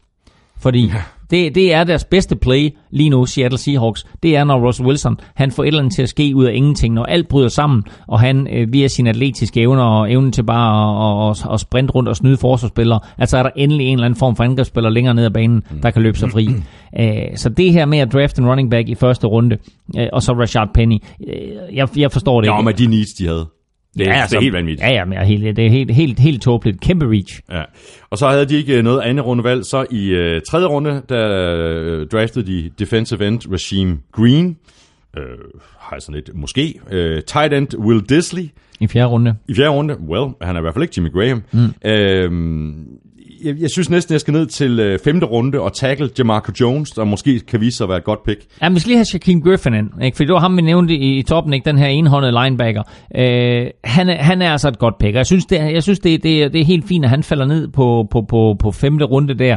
Øh, han har stadigvæk masser, han skal bevise selvfølgelig, fordi han mangler den her hånd. Men jeg tror godt, at han kan gå hen og blive et virkelig, virkelig solid pick. Øh, meget, meget, meget, meget atletisk, så jeg glæder mig til at se ham. Og så har du fuldstændig ret, fordi også i femte runde, og øh, de havde altså fire picks i femte femte runde. Øh, og der skal man altså gerne ramme på en eller to af dem, og det, når jeg siger ramme, du ved, så mener jeg ikke, at det bliver en eller anden form for, for, for, for superstjerne eller solid starter, men Shaquem Griffin kunne faktisk godt gå hen og få rimelig stor impact. Og det samme kunne, som du nævner, tackle Jamarco Jones. Det er faktisk en spiller, der skulle måske skulle være gået ja. i øh, slutningen af tredje eller begyndelsen af fjerde. Han falder altså ned til dem her øh, til sidst i femte runde, og det er faktisk en ganske, ganske udmærket spiller, og så må vi se, om han formår at få det til at fungere på NFL-niveau, for så kunne han faktisk godt træde ind på den offensive linje, som Seahawks har. Mm. Og så havde vi øh, endnu et øh, overraskende pick med nummer 28. Steelers, de valgte safety Terrell Edmonds. Øh, det, det er muligt, han kan blive rigtig god. Øh, for mig at se, så er han øh, nærmest selve definitionen på et projekt. Øh, jeg ved ikke, om du er enig? Jo, jeg er fuldstændig enig. Kan du genkende efternavnet? Øh, Edmonds. Det er bror ja. til Tremaine Edmonds. Sådan. Så øh, første gang nogensinde i NFL-historien, at to brødre bliver draftet i første, første runde, runde samme år. Øh, men altså, hvorfor Steelers tager Terrell Edmonds i første runde, det må forblive en gåde. Øh, han var nogle steder sat til at være tredje runde pick. Han var andre steder sat til at være fjerde runde pick. Han var bestemt ikke, hvis det sige, hvis man var virkelig, virkelig positiv indstillet, så måske et anden runde pick. Men ikke et første runde pick. Steelers har gjort det godt her i offseason. De har lavet nogle opgraderinger på forsvaret. Øh, jo blandt andet hævet Morgan Burnett ind fra, øh, fra Packers, øh, som jeg elsker. Jeg synes, Morgan Burnett er en fantastisk spiller. Han skal spille den ene safety-position. Og så er det vel sagtens meningen, at Terrell Edmonds han skal spille den anden safety-position. Men det er vel også meningen, forestiller jeg mig lidt, at Terrell Edmonds kommer ind, og at de lidt håber på, at han skal være sådan en ny Troy Polamalu. En lidt større safety, en safety med evnen til, øh, på papiret i hvert fald, både at dække op øh, og rushe quarterbacken, være med til at stoppe løbet, så kan lidt af hvert. Men der var bare mange andre spillere, der var bedre. Og altså undskyld mig, Steelers har, har øh, 28. draft pick i anden runde hvis jeg ikke tager meget fejl, så er Terrell Edmonds der stadigvæk på det tidspunkt, mm, så kan de mm. vente en hel runde med at tage ham. De kunne have taget alle mulige andre spillere, så det her det er et, mm. øh, et reach pick af de helt store ja. for Steelers, og det kan godt være, at vi sidder og tager fuldstændig fejl, og de er meget, meget klogere end vi er, og han går hen og bliver en superstjerne, men lige nu der virker det meget mærkeligt. Ja. Og netop med uh, pick uh, 28 i anden runde, der nappede uh, Steelers wide receiver James Washington, og tredje rundevalget var quarterback Mason Rudolph, som du også øh, fremhævede i, i, i sidste uge som quarterback, der kunne gå øh, tidligt i draften. Og det her, det er da et par interessante picks til fremtiden, når Big Ben han ikke længere øh, kaster bolden. Øh, der er faktisk et spørgsmål her på Twitter fra Christoffer SDMN. Uh, øh, han skriver sådan her, hvad siger I til, at uh, Steelers drafter Mason Rudolph? Kan det være et tegn på, at Big Ben ikke har så meget tilbage i tanken? Øh, nej, men det er et spørgsmål om, at de øh, kigger fremad. Og øh, når man sidder der og ser, at Mason Rudolph, som kunne have været gået i første runde, burde have været gået i anden runde, stadigvæk er der i tredje runde, så siger man godt, vi tager en chance på ham der, mm. og gør ham øh, til vores tredje runde pick, og siger, hvis han har så meget talent, som vi tror, han har, så kunne han godt gå, gå hen og blive aftageren til øh, Ben Roethlisberger. Og lige her nu, så kan han øh, sagtens gå hen og blive en øh, noget bedre backup quarterback, end den mand, de har i forvejen. Jamen, de har Landry Jones, ja. øh, som jo har haft et par chancer og har vundet nogle kampe, men jo ikke har imponeret på nogen måde. Og så draftede de jo sidste år øh, Joshua Dobbs, øh, Dobbs hedder han ikke Jobs, men Joshua Dobbs, øh, i fjerde runde, øh, som øh, vel sagtens var udset til at blive den næste quarterback i, i, i Pittsburgh. Men øh, det her, det kan gå hen og blive lidt en gave, at de får Mason Rudolph i tredje runde. Selvfølgelig stadigvæk et projekt, og selvfølgelig stadigvæk meget arbejde, men forestil dig at være Mason Rudolph, der i modsætning til alle de andre quarterbacks, der er draftet, ved, at han kommer ind, og han kommer ikke på banen. Han skal bare sidde i klasselokalet. Han skal bare stå på træningsbanen. Han skal bare lære. Mm. I første omgang, der er han med stor sandsynlighed kun ja, lige ved at sige, at han kun er fjerde quarterback, men altså, det kan godt være, at han overhaler Dobbs på, på, på depth charten, ikke? Men altså, øh, når, når der er træning, ikke, så får Big Ben 70% af snapsene, så får Landry Jones 20%, og så må de to sidste dele de sidste 15%. Skulle de se, om du vågner? Stærk udregning.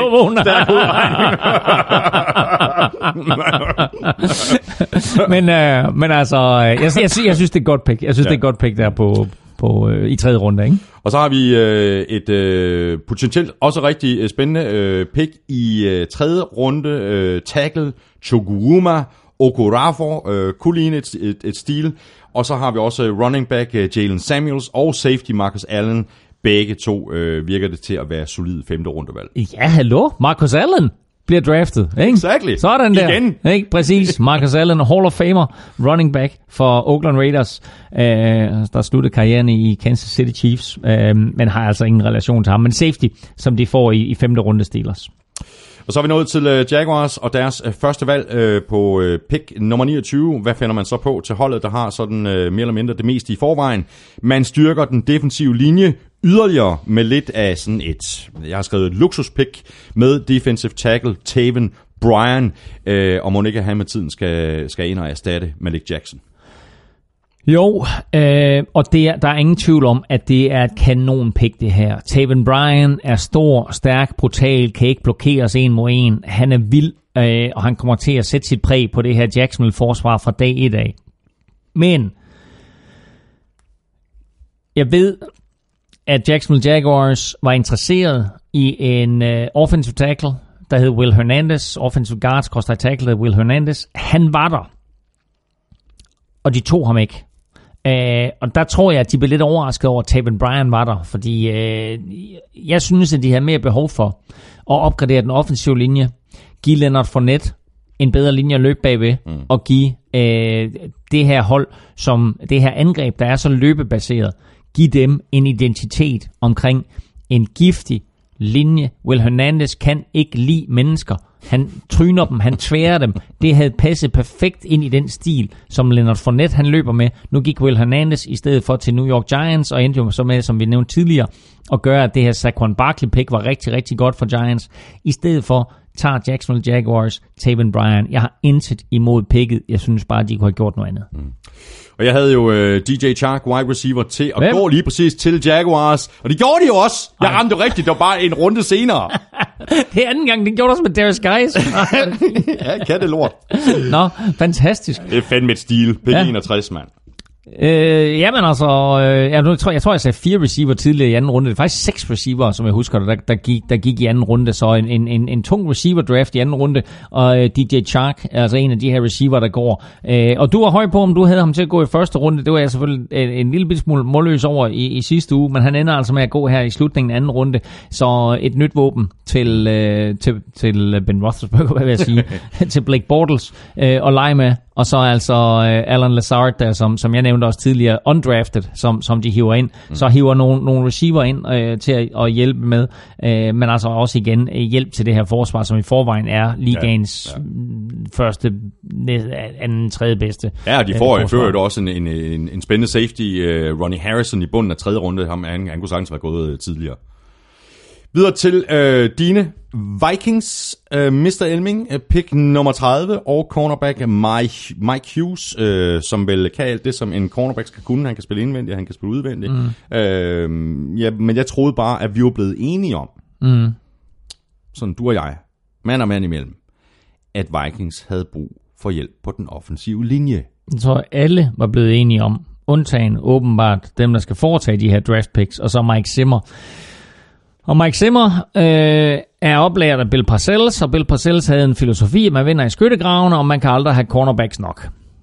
Og, øh, altså gode cornerbacks. Og øh, da Mike Hughes han er der, og Vikings kan, kan drafte på pick 30, der tror jeg, Mike Zimmer han tænker, okay, det er alligevel vildt nok, at Mike Hughes er der, fordi Mike Hughes er en rigtig, rigtig dygtig cornerback, og måske, måske den bedste cornerback faktisk i den her draft. Nu må vi se, hvordan Denzel Ward han spiller i, i Cleveland, men altså, kunne gå hen og i hvert fald være, være den, den, den næstbedste efter Denzel Ward. Mm. Æ, så Mike Zimmer er jo helt vild og, og, og tager Mike Hughes. Jeg synes, det er lidt et luksuspick, men du kan vælge den om at sige, som du siger, han kan spille indvendigt, han kan spille udvendigt. Lige nu, som det ser ud på papiret, så er det meningen, at han skal spille indvendigt, øh, og så har du øh, Xavier Rhodes på den ene side, og Trey Williams på den anden side, eller Trey Waynes på den anden side. Øh, men jeg tror faktisk, at det her pick er gjort med henblik på at få Xavier Rhodes på den ene side, og så Mike Hughes på den anden side, og så rykke Trey... Øh, ja, Trey Waynes, hvad hedder han? Trey, hvad hedder han? Trey Waynes hedder han. Ugh. Sort klap. Var det ikke det, du sagde? Jo, Trey, ja, jo, jeg rodede lidt rundt i det. Øhm, og så er rykt Trey Waynes ind i midten øh, på, på, en, på en nickel corner eller en dime corner. De det også lige forlænget med, med Terrence Newman, som mm. bliver 86 i næste uge. Ja, cirka. Øhm, nej, han når faktisk at blive 40, øh, inden, øh, nej, er det 39, han bliver inden NFL-sæsonen starter. Alligevel, nej, han bliver 40, han bliver 40 to dage inden NFL-sæsonen starter. Okay, det er alligevel crazy. Så, men ham må det forlænge med. Så altså, øh, cornerback-situationen øh, er ganske, ganske solid hos Vikings. Mm. Og så gik de så all-line i, i anden runde med, øh, med tackle Brian O'Neill. Øh, og er han ikke også lidt et projekt? Jamen, jeg vil helst ikke snakke om ham. Jo, kom. Nej, jeg vil ikke snakke om ham. Prøv at høre. Jeg synes, det her det er en uambitiøs draft for Vikings. Fint nok, det er god, der er god værdi øh, med, med Mike Hughes i, i, i slutningen af første runde. Men hvis du vil noget, så brug der nogle draft picks. Jeg ved godt, Vikings ikke havde sadlen meget at skyde med, fordi de havde et, et, et, et, et, et de havde pick nummer 30 i første, anden tredje runde og femte runde, og så havde de fire draft picks ud over det i de senere runder. Så traded det lidt op og ned, men det bliver ikke rigtigt til noget. Så de ender med øh, at, at få Brian O'Neill der. Øh, forholdsvis ukendt tackle, øh, stor dreng, tidligere tight end, meget, meget atletisk spiller, mm. øh, og har faktisk grebet nogle, nogle øh, touchdowns også som sådan tackle eligible. Øh, men det er bare ikke en spiller, der kommer til at, at hjælpe Vikings her nu. Og de er der lige nu, at deres vindue er ja, åben. Det står åbent på hvid gab. Det, her, den her NFC-titel øh, øh, kommer til at blive en kamp mellem, mellem dem og Saints og et øh, par, par, par, par klubber mere, men det er uh, Eagles selvfølgelig. Øhm, næppe. Øhm, så derfor vil jeg gerne have haft noget hjælp til den offensive linje. Så jeg synes, at de burde have lavet nogle trades, have kommet længere op i draften. Der var nogle offensive linemen på plads der. Will Hernandez, Connor Williams med flere, som de, James Daniels, mm. som de kunne have hentet. Og nu bliver det i stedet for Brian O'Neill. Jeg er ikke tilfreds med det der. Kasper Henriques øh, har skrevet en øh, mail. Han skriver, jeg er meget glad for, at Vikings valgte kicker øh, Daniel Carlson. Ja. Skriver øh, Kasper i parentes Carlsen i femte runde. Han er vist fra Kolding. Øh, det er Enriques øh, teori her. en, øh, jeg er en af dem, som var med øh, gul klud afsted til Atlanta og Charlotte. Øh, så ham i Auburn's college kamp oh, ja. mod Georgia. Her var han helt vild og en yndling blandt tilskuerne. Tror Claus, at han er kuren mod de kick fuck-ups, som vikingerne har lavet i slutspillet. Så skriver han her, Gary Anderson i 99 og Blair Walsh i 2016. Vikings åbnede øh, kicker positionen i den her draft, da de i femte runde med pick nummer 30 draftede halvsvenske Daniel Carlson, svensk far, amerikansk mor. Øh, og Daniel Carlson har øh, et øh, normalt ben, og så har han et hesteben. Øh, han sparker simpelthen øh, til den der kugle der, som om at øh, hans liv afhang af det. Han øh, har angiveligt til træning lavet et 70-yard field goal. Og han har aldrig i sin college-karriere brændt et ekstra point. Uh, nu er ekstra point stadigvæk tæt på mållinjen, uh, i modsætning til NFL, hvor det rykker tilbage. Men uh, det står bare i skærende kontrast til Kai Forbath, der brændte syv sidste år for Vikings. Ja. Og uh, Kai uh, må sige sig være en af taberne uh, på, det, på det spilmæssige plan i den her draft, fordi han godt er klar over, hvad der sker nu her. Nu kommer der en ung, billig kicker ind med et kanonben, og så har du den gamle dyre kicker, som øh, sådan er lidt so-so. Så jeg forestiller mig ikke, at Kai Forbath han er kicker for Vikings, når det sæsonen starter. Det forestiller mig heller øh, Og Daniel Carlson er, er, er ny kicker for, for Vikings. Så dejligt med et, øh, et svensk, øh, svensk islet på Minnesota Vikings. Med et hesteben. Med et hesteben. Med et hesteben. Åh. Oh. Så har vi pick nummer 31, Patriots. Øh, jeg lige, har... Kan, kan vi få lov til lige at gøre Vikings draft jeg troede, faktisk, jeg troede faktisk, ja, det, du var det, på vej væk fra ja, det, fordi ja, du ikke var Ja, jo, ej, men prøv at høre, altså, de, de drafter en udmærket uh, defensive end, Jalen Holmes, i, i, i fjerde runde, som, som kunne gå hen og blive lidt interessant. Og så faktisk synes jeg, at de får en god tight end i Tyler Conklin i femte runde. Uh, glæder mig til at se ham, og glæder mig til at se ham, uh, når han stiller op uh, sammen med Kyle Rudolph i, i to tight end sæt. Uh, og så får de lidt, lidt hjælp også til den offensive linje i form af en fyr, der hedder Colby Gossett i 6 runde, mm. øh, og jeg har faktisk på en og eller anden... faktisk et meget godt uh, value pick, uh, sådan som jeg kan vurdere, uh, og også uh, faktisk defensive end uh, Aid Aruna. Altså jeg tror faktisk, det, det er to gode picks det her, som... Uh, sent. Ja, sent, og som ja. Kan, kan, kan spille sig på holdet. Ja, og jeg tror faktisk, hvis jeg spiller på nuværende tidspunkt, at Colby Gossett, uh, garden her, som de har hentet sent, kommer til at få større værdi uh, på den korte bane, øh, end øh, Brian O'Neill gør. For jeg kunne godt forestille mig, at, at Gossett der, han kommer ind på, øh, på øh, højre guard, øh, ja. og så bliver Mike Remmers ud på, på højre tackle. Så er der altså videre til uh, pick 31 Patriots. Uh, dem har vi talt om. Det var her din uh, nappede running back Sony Michel. Og øh, Ravens øh, har vi også lige talt om, øh, og deres øh, pick nummer 32, nemlig quarterback Lamar Jackson. Og så er vi igennem øh, første runde, og, det, og så tager vi anden runde. Nej, det gør vi ikke.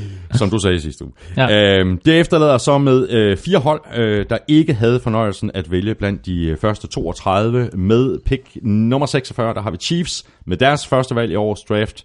Det blev øh, defensive end Breland Speaks, og, øh, og når man først kommer så sent i gang i draften, så er der altså pres på for at ramme rigtigt, både i, øh, i, i forhold til, til need og, og value. Og jeg ved ikke rigtig, hvor godt jeg synes, de slapper sted med det. Øh, det overrasker i hvert fald mig, at de først adresserede cornerback i 6. runde. Der kan man da virkelig tale om et need. Ja, altså de har da behov for noget hjælp på cornerback, men øh, øh, i og med, at de har mistet Marcus Peters i, i free agency, men øh, de valgte altså at, at sige, at det, det var, øh, altså det, det, der var mest værdi for dem i at drafte Breland Speaks øh, på, på øh, pick nummer 14 i anden runde, og øh, det er jo en ganske, ganske udmærket spiller, som, som øh, kommer fra den skole, der hedder Ole Miss, mm. hvor øh, også Eli Manning øh, har spillet, øh, og han er, sådan, han er faktisk ret stor for en, en defensive end, øh, omkring kun lige om, omkring lidt over en, øh, en meter 90, men så vejer han altså lige omkring 125 kilo, så ganske, ganske stor og ret atletisk for en, en, øh, en defensive end her, og øh, et, et pick, som Chiefs mente gav dem værdi. Nu må mm. vi se, jeg har ikke, jeg har ikke så meget andet at tilføje om ham, omkring ham. Nej, så drafter de ikke noget pass rush. Jeg troede også, at de ville have taget en, en, en større og mere fysisk linebacker, som kunne udfylde øh, hullet efter Derek Johnson, men det blev det altså heller ikke til. Nej, men altså, det var, det var også en svær draft for Kansas City Chiefs, ikke? Øh, fordi de havde kun seks picks, øh, og de havde kun et i de første to runder. Mm. Ikke? Altså, de havde det pick, vi lige snakker om med, med Breland Speaks der, ikke? Øh, og så havde de altså ikke noget før i tredje runde, hvor de så har to picks. Så har de et pick i fjerde runde, og så to picks i sjette runde. Så det er jo ikke en draft, det her, som kommer til at gå over i historien øh, for Chiefs. Øh, så skal de i hvert fald være rigtig, rigtig dygtige og have ramt plet på de der forskellige picks, de har haft. Så øh, det her, det, er, det er et, et Chiefs-mandskab, som er talentfuld med den trup, de havde i forvejen, og så får nogle enkelte tilføjelser her, som skal hjælpe dem på den lange bane. Men ellers så tror jeg ikke, at det er en, en, en draft, de kommer til at kigge tilbage på. Der kommer faktisk et øh, spørg- spørgsmål fra den øh, professionelle badmintonspiller Hans Christian Wittinghus, eller som han øh, hedder på Twitter, HK Wittinghus. Uh, han skriver, uh, det er mere en kommentar end et reelt spørgsmål. Lidt sjovt, at Chiefs traded op i 6. runde for at drafte Raiders GM's søn Khalil McKenzie en seriøs håneret ved middagsbordet, der spilles om i de kommende år. Og det kan man overhovedet sige ja til. ja, det er det. Altså, øh, og øh, McKenzie der, øh, altså, ja, altså Reggie McKenzie er, er boss i, uh, i, i Oakland, ikke? Og øh, Khalil McKenzie, eller Reginald McKenzie, mm, tror jeg faktisk, mm, han hedder rigtigt, ja, ja. Øh, er, øh, er defensive tackle, som har prøvet kræfter med den offensive linje, og med stor sandsynlighed er draftet af Chiefs for at komme ind og skulle spille offensive line.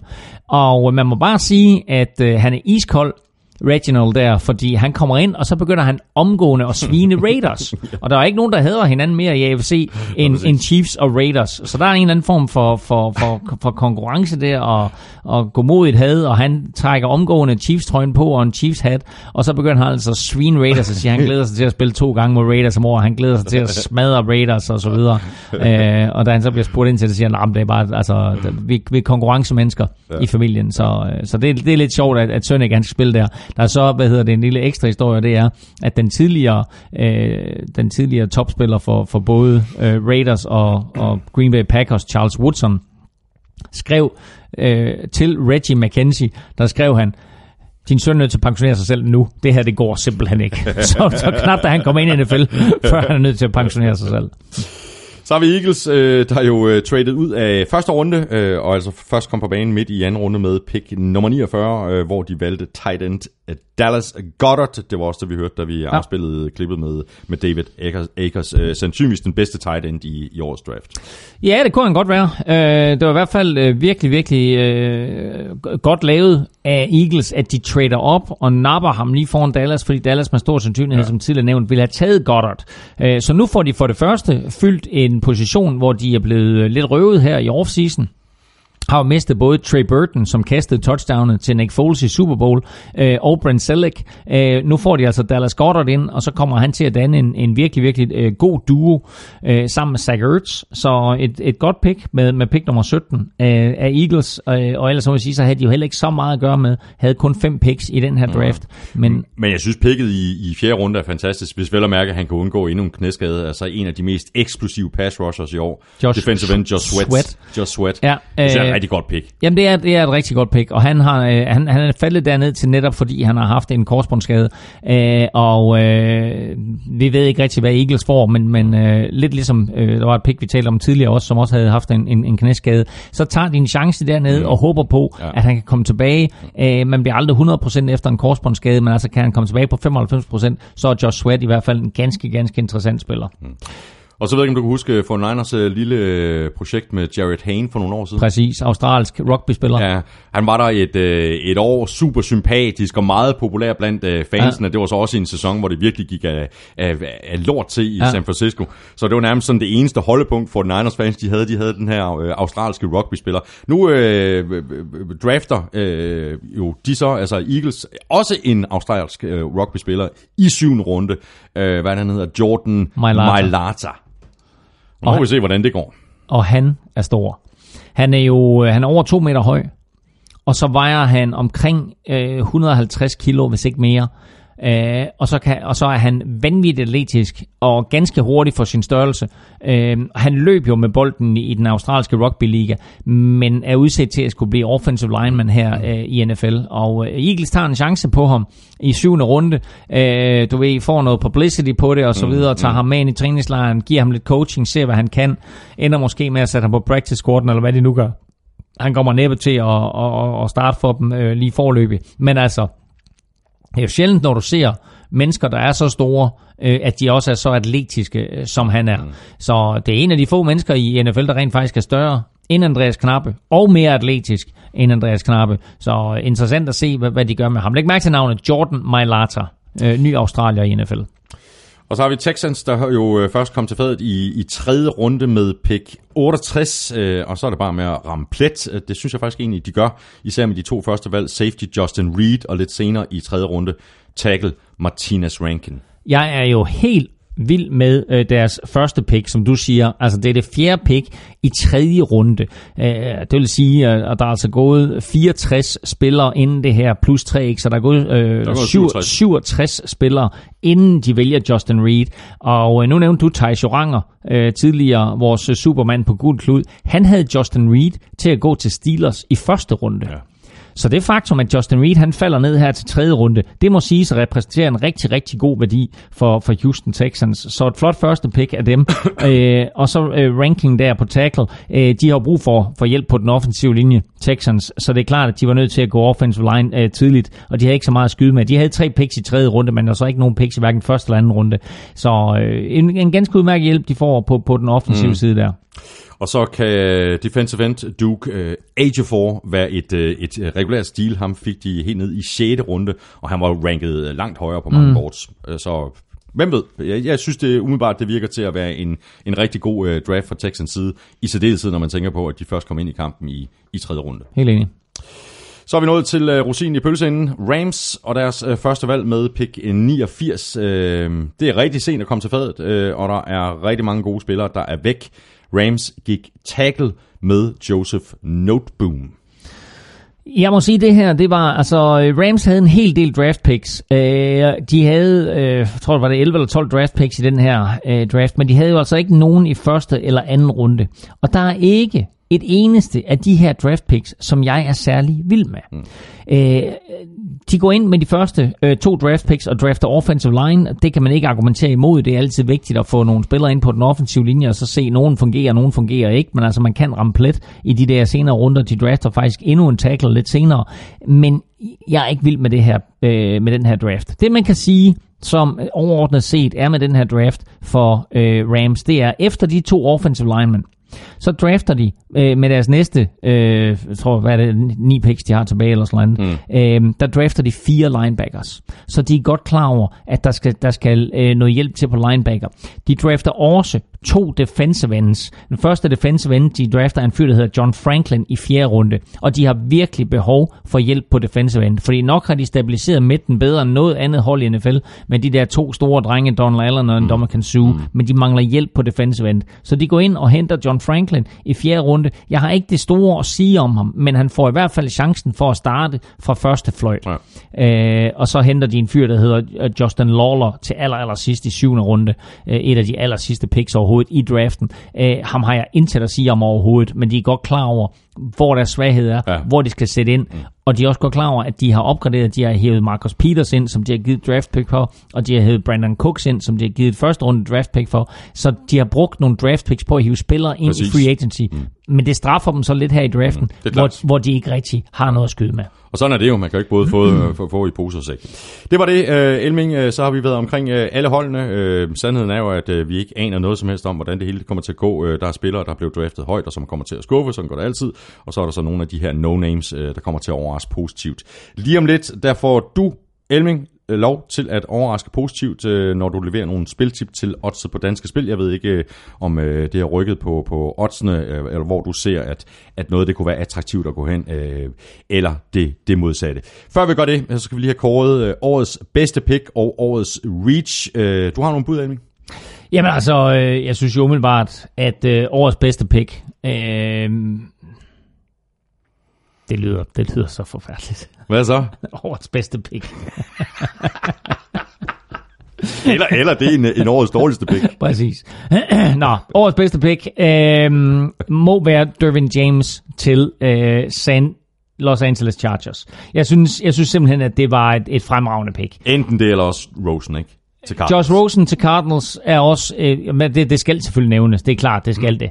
Æh, øh, så øh, det, det er nok de to picks, som jeg vil sige var, var, de, var de bedste picks. Og så største reach, altså hvor draftet et hold spiller for tidligt, øh, vi er nødt til at nævne Øh, jeg synes, øh, Terrell Edmonds for Steelers. Vi er også nødt til at nævne øh, Rashard Penny, running ja, back. og Rashard Pennys vinder den konkurrence, ikke? Altså som det Jo, Terrell Edmonds har også et godt reach. Øh, ja. men altså, Colton Miller. Hvem siger Raiders, Colton Miller. Colt, ja, jo, men altså, der, der, er et par, der er et par stykker der, men altså umiddelbart, øh, altså Rashard Penny var nok den, jeg forstod mindst, vil jeg sige. Ja. Så, øh, så, så det er der, vi er. Altså, øh, bud på bedste pick og dårligste pick øh, fik vi her fra øh, Claus Elming, og nu skal vi have så et øh, par top 5'ere. Øh, top 5 over de bedste drafts, og en øh, top 5 over de, de dårligste drafts. Øh, skal, vi, skal vi starte med de dårligste? Jamen lad mig lige, fordi jeg skal lige, jeg er simpelthen nødt til lige at finde den her. Øhm, men jeg vil godt starte med de dårligste. Altså der er i hvert fald, Seahawks er der, øh, i hvert fald som, som ja. en, en af de dårligste. Ikke? Øhm, jeg skal, lige... skal jeg sætte ventemusik på? Ja, du kan bare, du kan bare gå i gang, men du har jo selv... Øh, det er så dejligt. Sådan der. Fint, godt. Er du klar? Ja, nu er jeg der. Men det er hyggeligt med den musik her. Sådan. Sådan der. Nå, den dårligste draft, som jeg har vurderet det, og man kan læse hele den her artikel inde på gulklud.dk, den dårligste draft, som jeg har vurderet det, er Oakland Raiders. Og øh, som jeg skriver, det kan godt være, at der var masser af hype omkring John Gruden og det faktum, at holdet skal til Las Vegas, men der er ingen grund til at lave hype omkring den her draft. Jeg synes, de draftede spillere for højt, og øh, de øh, fik ikke fyldt øh, nogle af de needs, som de havde rundt omkring, øh, og øh, John Gruden var meget mere fokuseret på angreb, end han var mm. øh, på forsvaret, og det var nok det, der havde allerstørst behov for, for en opgradering. Så en skidt, skidt draft af Oakland. På med fjerde, øh, eller med næst, altså, dårligst, næst, dårligste, næst dårligste draft, øh, der har jeg Seattle Seahawks, øh, hvor jeg skriver, ja, jeg, jeg er vild med Shaquem Griffin picket, men, øh, men resten var forfærdeligt. Og så det faktum, at de starter med øh, det her pick med en, en running back til et hold, som har behov for så meget hjælp alle mulige andre steder, øh, og hvor identiteten for det her hold i så mange år har været forsvar, at de negligerer det øh, og siger, at øh, det, det lever vi stadigvæk højt på. Mm, altså, der, der var bare nogle, øh, nogle positioner, som jeg tænker, de virkelig, virkelig virkelig øh, skulle have opgraderet, blandt andet cornerback.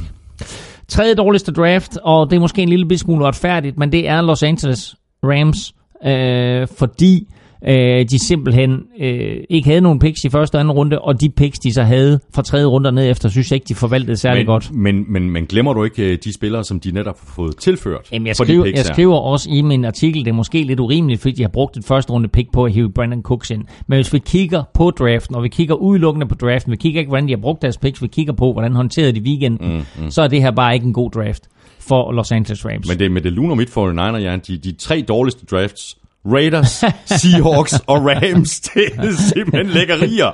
Det er, det, det er af, affjender og to, Ja, to divisionsrivaler. Ja, fuldstændig. Nå, og så øh, sidste års store vinder i draften, New Orleans Saints, har den fjerde dårligste draft, øh, og som jeg også skrev, det er jo svært at være kritisk over for dem efter den succes, de havde sidste år. Men øh, jeg synes, det var for dyrt, øh, da de traded op og fik fat i Marcus Davenport, øh, og jeg synes, at, øh, at resten af deres draft picks var sådan lidt ligegyldige. Jeg er enig, men jeg synes det netop, det var fordi, at Saints havde så overbevist en draft sidste år, og vi skal være hårde ved dem i år. Fordi, altså, det kan selvfølgelig godt være, at de overrasker. Det er det, jeg nogle- mener. Ja, ja, selvfølgelig. Uh, men umiddelbart på papiret, mm. så, ser det ikke, uh, så ser det ikke lige så godt ud. Ikke umiddelbart. Øh, Så en, en, en skidt draft indtil videre af, af Saints, men altså lad os nu se, hvor langt de kommer i sæsonen. Og så var jeg på ingen måde heller ikke vild med øh, Dallas Cowboys' draft. Jeg synes, de havde den femte dårligste draft. Øh, Den her draft var på ingen måde Dak-venlig. Øh, Jeg synes ikke, de hjalp ham på den offensive linje, og jeg synes ikke, de hjalp ham med noget receiver. Øh, Det var der, han sagde, Han sagde Dak for ingenting. ja, præcis. Præcis. Øh, Så, så det her, det var ikke en, en, en draft, øh, som øh, vil gå over i historien for Dallas Cowboys, og slet ikke for Dak Prescott, der heller ikke rigtig fik noget at lege med på tight end position, hvor han i den grad mm. kommer til at savne Jason Witten. Så har vi top 5. Starter fra bunden. Den øh, femte bedste draft, den går til øh, Denver Broncos, mm-hmm. øh, fordi de både i første runde og i anden runde fik to meget, meget solide spillere, øh, i form af Bradley Chubb til den defensive side, øh, og i form af Cortland Sutton receiver til den offensive side. Så øh, de havde altså en virkelig, virkelig solid draft. Tennessee Titans øh, havde også en rigtig fin draft, og det er lidt vildt, fordi de havde jo altså kun fire valg. Mm. Til gengæld så ramte de altså plet på de to første med en inside linebacker og en outside linebacker. Så jeg synes, det her det var en meget, meget god draft for Tennessee Titans. Ikke mindst taget betragtning af, at de havde så få øh, valg at gøre godt med. Arizona Cardinals ligger med den tredje bedste draft i år, og det gør den selvfølgelig først og fremmest fordi de to øh, Josh Rosen, men jeg synes også, at da de fik fat i receiver øh, Christian Kirk i anden mm, runde, mm. at det hjalp dem øh, rigtig, rigtig meget. Øh, så det her, det var en, en god draft for Cardinals, øh, især set på den lange bane, når ja, Josh Rosen ja, han kommer ind og overtager som quarterback. Og så har vi faktisk to hold med fem stjerner, øh, de to bedste drafts i år. Og øh, om de lige ligger delt etter, eller hvordan de ligger, de, det må vi lige det må folk selv vurdere, men altså, de har begge to fået fem stjerner. Den ene, det er Chicago Bears, fordi jeg synes simpelthen bare, Så du at de, Giants også. at de har ramt Så plet. har du Giants også. De har ramt plet Du hele vejen rundt. med Saquon Barkley. De har ramt plet hele vejen rundt, oh, Chicago Bears, og det er ikke kun i år. Det har de gjort igennem de sidste to-tre år. Så det her Chicago Bears hold er i den grad på vej i den rigtige retning. Og på en del førsteplads, New York Giants. Jeg synes, de havde en kanon draft. Saquon Barkley i første runde, Will Hernandez i anden runde, og Kyle Loletta i, i fjerde runde, måske fremtidens quarterback. Ja. Så det her, det kunne godt gå ind og blive en rigtig, rigtig fin draft, og som jeg også nævnte tidligere, da vi talte om det, Lorenzo Carter i tredje runde havde også fin værdi. Så en meget, meget solid draft af New York Giants og Chicago Bears. Jeg synes, du glemmer et hold fuldstændig. Hvem? 49ers. Deres anden rundevalg. Ja, Deres anden rundevalg. ja. Jeg venter bare på, at du kommer til pointen. De, pointen er anden rundevalg. Det er Jimmy, Jimmy Garoppolo. Nå! ja, det er rigtigt. De gav, Hey. de gav et anden runde Hvis pick. vi, hvis vi lige tæller Garoppolo med, Det er faktisk jamen, det og det, det, det er en god pointe. og, og man skal jo ikke... det, er en, det er en god pointe. Så øh, virkelig, virkelig fint.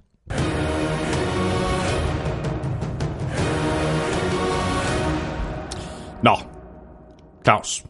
Jamen altså... Spørgsmålet er, om den her draft, den sådan ligesom har fået dig til at kigge på holdene på en ny måde, og så sige, jamen, ved du hvad, jeg holder op, men øh, oddsene, de er da helt, øh, helt Mm. skæve nu i forhold til det potentiale, det her nye potentiale, der ligger og venter. Jamen også, hvad jeg har talt med, med danske spillere, jeg bad dem om at, at kigge på nogle odds omkring, øh, hvem kunne være potentiel rookie of the year, og var der andre øh, odds, som vi kunne sætte op, der kunne, være, der kunne være sjove og interessant at kigge på på nuværende tidspunkt. Men øh, der er simpelthen så mange nye ting, der sker i ligaen lige nu, så, øh, så danske spil øh, ikke ønsket at sætte på nuværende tidspunkt øh, de her picks, eller de her øh, odds på Okay, spillerne okay. decideret. Øh, de kommer selvfølgelig senere på Ja, sæsonen, ja. men nu skal vi lige se dem i træningslejren, vi skal Ja. lige følge dem og så videre. Øh, og det samme gælder faktisk for opgrade- eller opdaterede Super Bowl øh, bets. Der er ingen i øjeblikket inde på Danske Spil. De vurderer lige, hvad gør vi helt præcis, hvordan, kommer det her til at forløbe. Okay, de er simpelthen øh, de er røget i studybox, altså de sidder virkelig og kigger på, okay, hvor- hvor- hvordan former det her sig? Det, det er der ingen tvivl det- om. er det det, det er det, de kigger på. Og så vil jeg sige det på den måde, at når vi ser øh, på den her draft, og vi ser på, hvad der ellers er sket i free agency, så er der nogle hold, som godt kunne gå hen og overraske rigtig, rigtig positivt. Så her er mit bud på, at når der nu kommer odds op på danske spil, hvad man skal gå ind og kigge på. Jeg kunne godt se New Orleans Saints blive rigtig, rigtig gode. New Orleans Saints kunne godt vinde NFC. De kommer ikke til at give voldsomt store odds, mm. men det er et meget, meget godt bud på en vinder af NFC. Og så har jeg en lille overraskelse i AFC, og vi har bygget op til det længe, men jeg kunne godt se, at San Diego Superchargers, jeg kunne godt se Los Angeles Chargers gå hen og få den sæson, de har drømt om mm. i så lang tid. Mm. Her på falderæbet øh, af Philip Rivers' karriere, så får han endelig sin Super Bowl ring. Big Ben har en, Eli har en, Philip Rivers mangler en. Han har alt omkring sig nu, og Chargers havde en virkelig god draft, og har haft en ganske, ganske solid offseason, så det her kunne godt gå hen og blive Chargers over. Jeg tror umiddelbart, lige som det ser ud nu, at de må være favorit i AFC West, øh, så den kunne de godt gå hen og vinde, så er de playoffs, så må vi se, så kan alt ske derfra. Men jeg tror, de kommer til at give et, et rimelig fordelagtigt odds omkring de 30, måske 40, så det her, det kunne godt gå hen og blive, blive Chargers over. Og øh, et andet hold, som jeg måske godt lige kunne, øh, kunne tænke mig at tjekke op på, øh, inde på odds på danske spil, øh, når de her odds altså øh, bliver tilgængelige igen, det er Chicago Bears. Ja, jeg, og, og, og jeg er fuldstændig med dig. Jeg kan rigtig, rigtig godt lide det, og, og så videre, men jeg, jeg tror bare ikke, at de har det sidste, der skal til for at vinde. De kunne, øh, de kunne godt gå ind og overraske. Øh, jeg tror bare ikke, de kan vinde Super Bowl. Men altså, Det den, tror jeg heller ikke, men, men det kommer til at give godt odds, ikke? de har et af ligaens absolut bedste Og der forsvar. kommer masser af opgraderinger, ikke? Så jo jo, altså de har et af det bedste forsvar, og de har gjort alt for, at uh, Trubisky han har nogle våben at lege med, så, så Bears kommer til at overraske nogen i år, øh, og kommer til at gøre det bedre end sidste år, men meget afhænger af Trubisky, og han er stadigvæk en ung knægt, så øh, det her det er et Bears-mandskab med fremtiden foran sig. De vinder måske Super Bowl på et tidspunkt, men det bliver ikke i år. Det er altid godt at have fremtiden øh, foran sig, i stedet for fremtiden bag sig. Vi skal have quizzen! Åh. Det er tid til quiz, quiz, quiz, quiz, quiz. Elming, hvis du kan sige Vita Veas fulde navn, så starter vi med Vikings Fight Song hele 2018-sæsonen. Kan du sige det første, første, første navn? Nej, jeg kan ikke. Men prøv, kom med din tjeneste, prøv du lige at læse det op. Ja, det er ikke nemt. Tevita, Toliakiono, Tuipolotu, Musese, Vahaye, Fehoko, Falitao, Vea. det er Så. et vanvittigt navn. Og dermed Vita Vea. Ja, lige præcis. Hvad hedder, hvad hedder du til fornavn? Jeg hedder uh, til Vita. Hvad hedder du til efternavn? Så var jeg Fehoko Felatao Vea. Uh, okay, vi skal bruge en meget lille font til den, tror jeg. er du tosset, mand? Nå, øhm, Claus, dit spørgsmål til mig. Ja, det var quiz. ganske simpelt. Siden 1967, hvor øh, AFL og NFL, skråstreg AFC, NFC, har holdt fælles draft, hvor mange gange er det sket, at der er valgt fire quarterbacks i top 10? Is it a trick question? Fordi, eller også...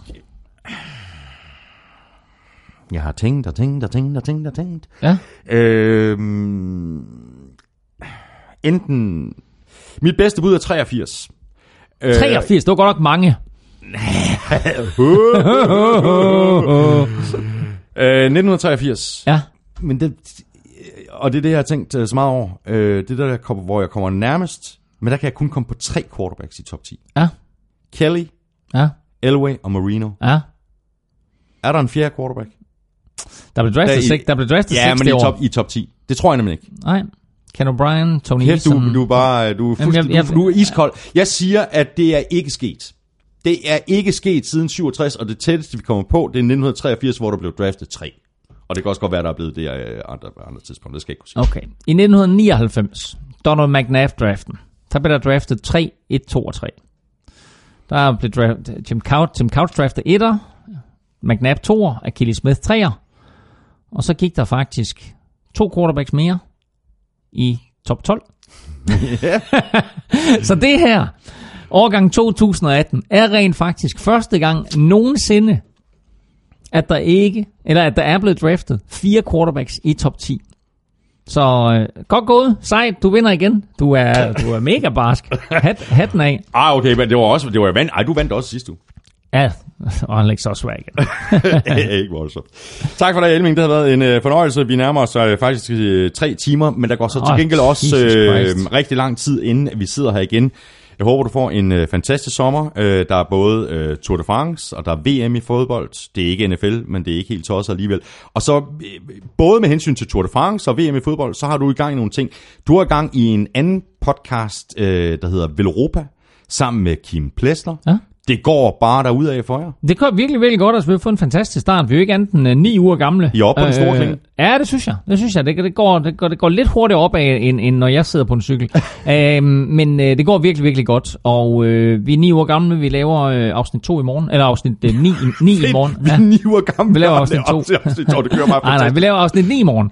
Øhm, og øh, det, det, det er sgu altid sjovt. Det er jo Mm. anderledes, fordi jeg sidder her og er eksperten, og det er dig, der ligesom styrer begivenhederne. Og i Vel Europa podcast, der er, Der er det mig, der er det mig, der styrer begivenhederne, og Kim Plester med flere er, er eksperter. Men, øh, men hvis du er cykelinteresseret, øh, så både her under Giro d'Italia og, øh, og, og Tour de France øh, med mere, så har vi altså øh, masser af god lige til dig i Vel Europa podcast. Og så er der også øh, VM-picks inde på picks.dk.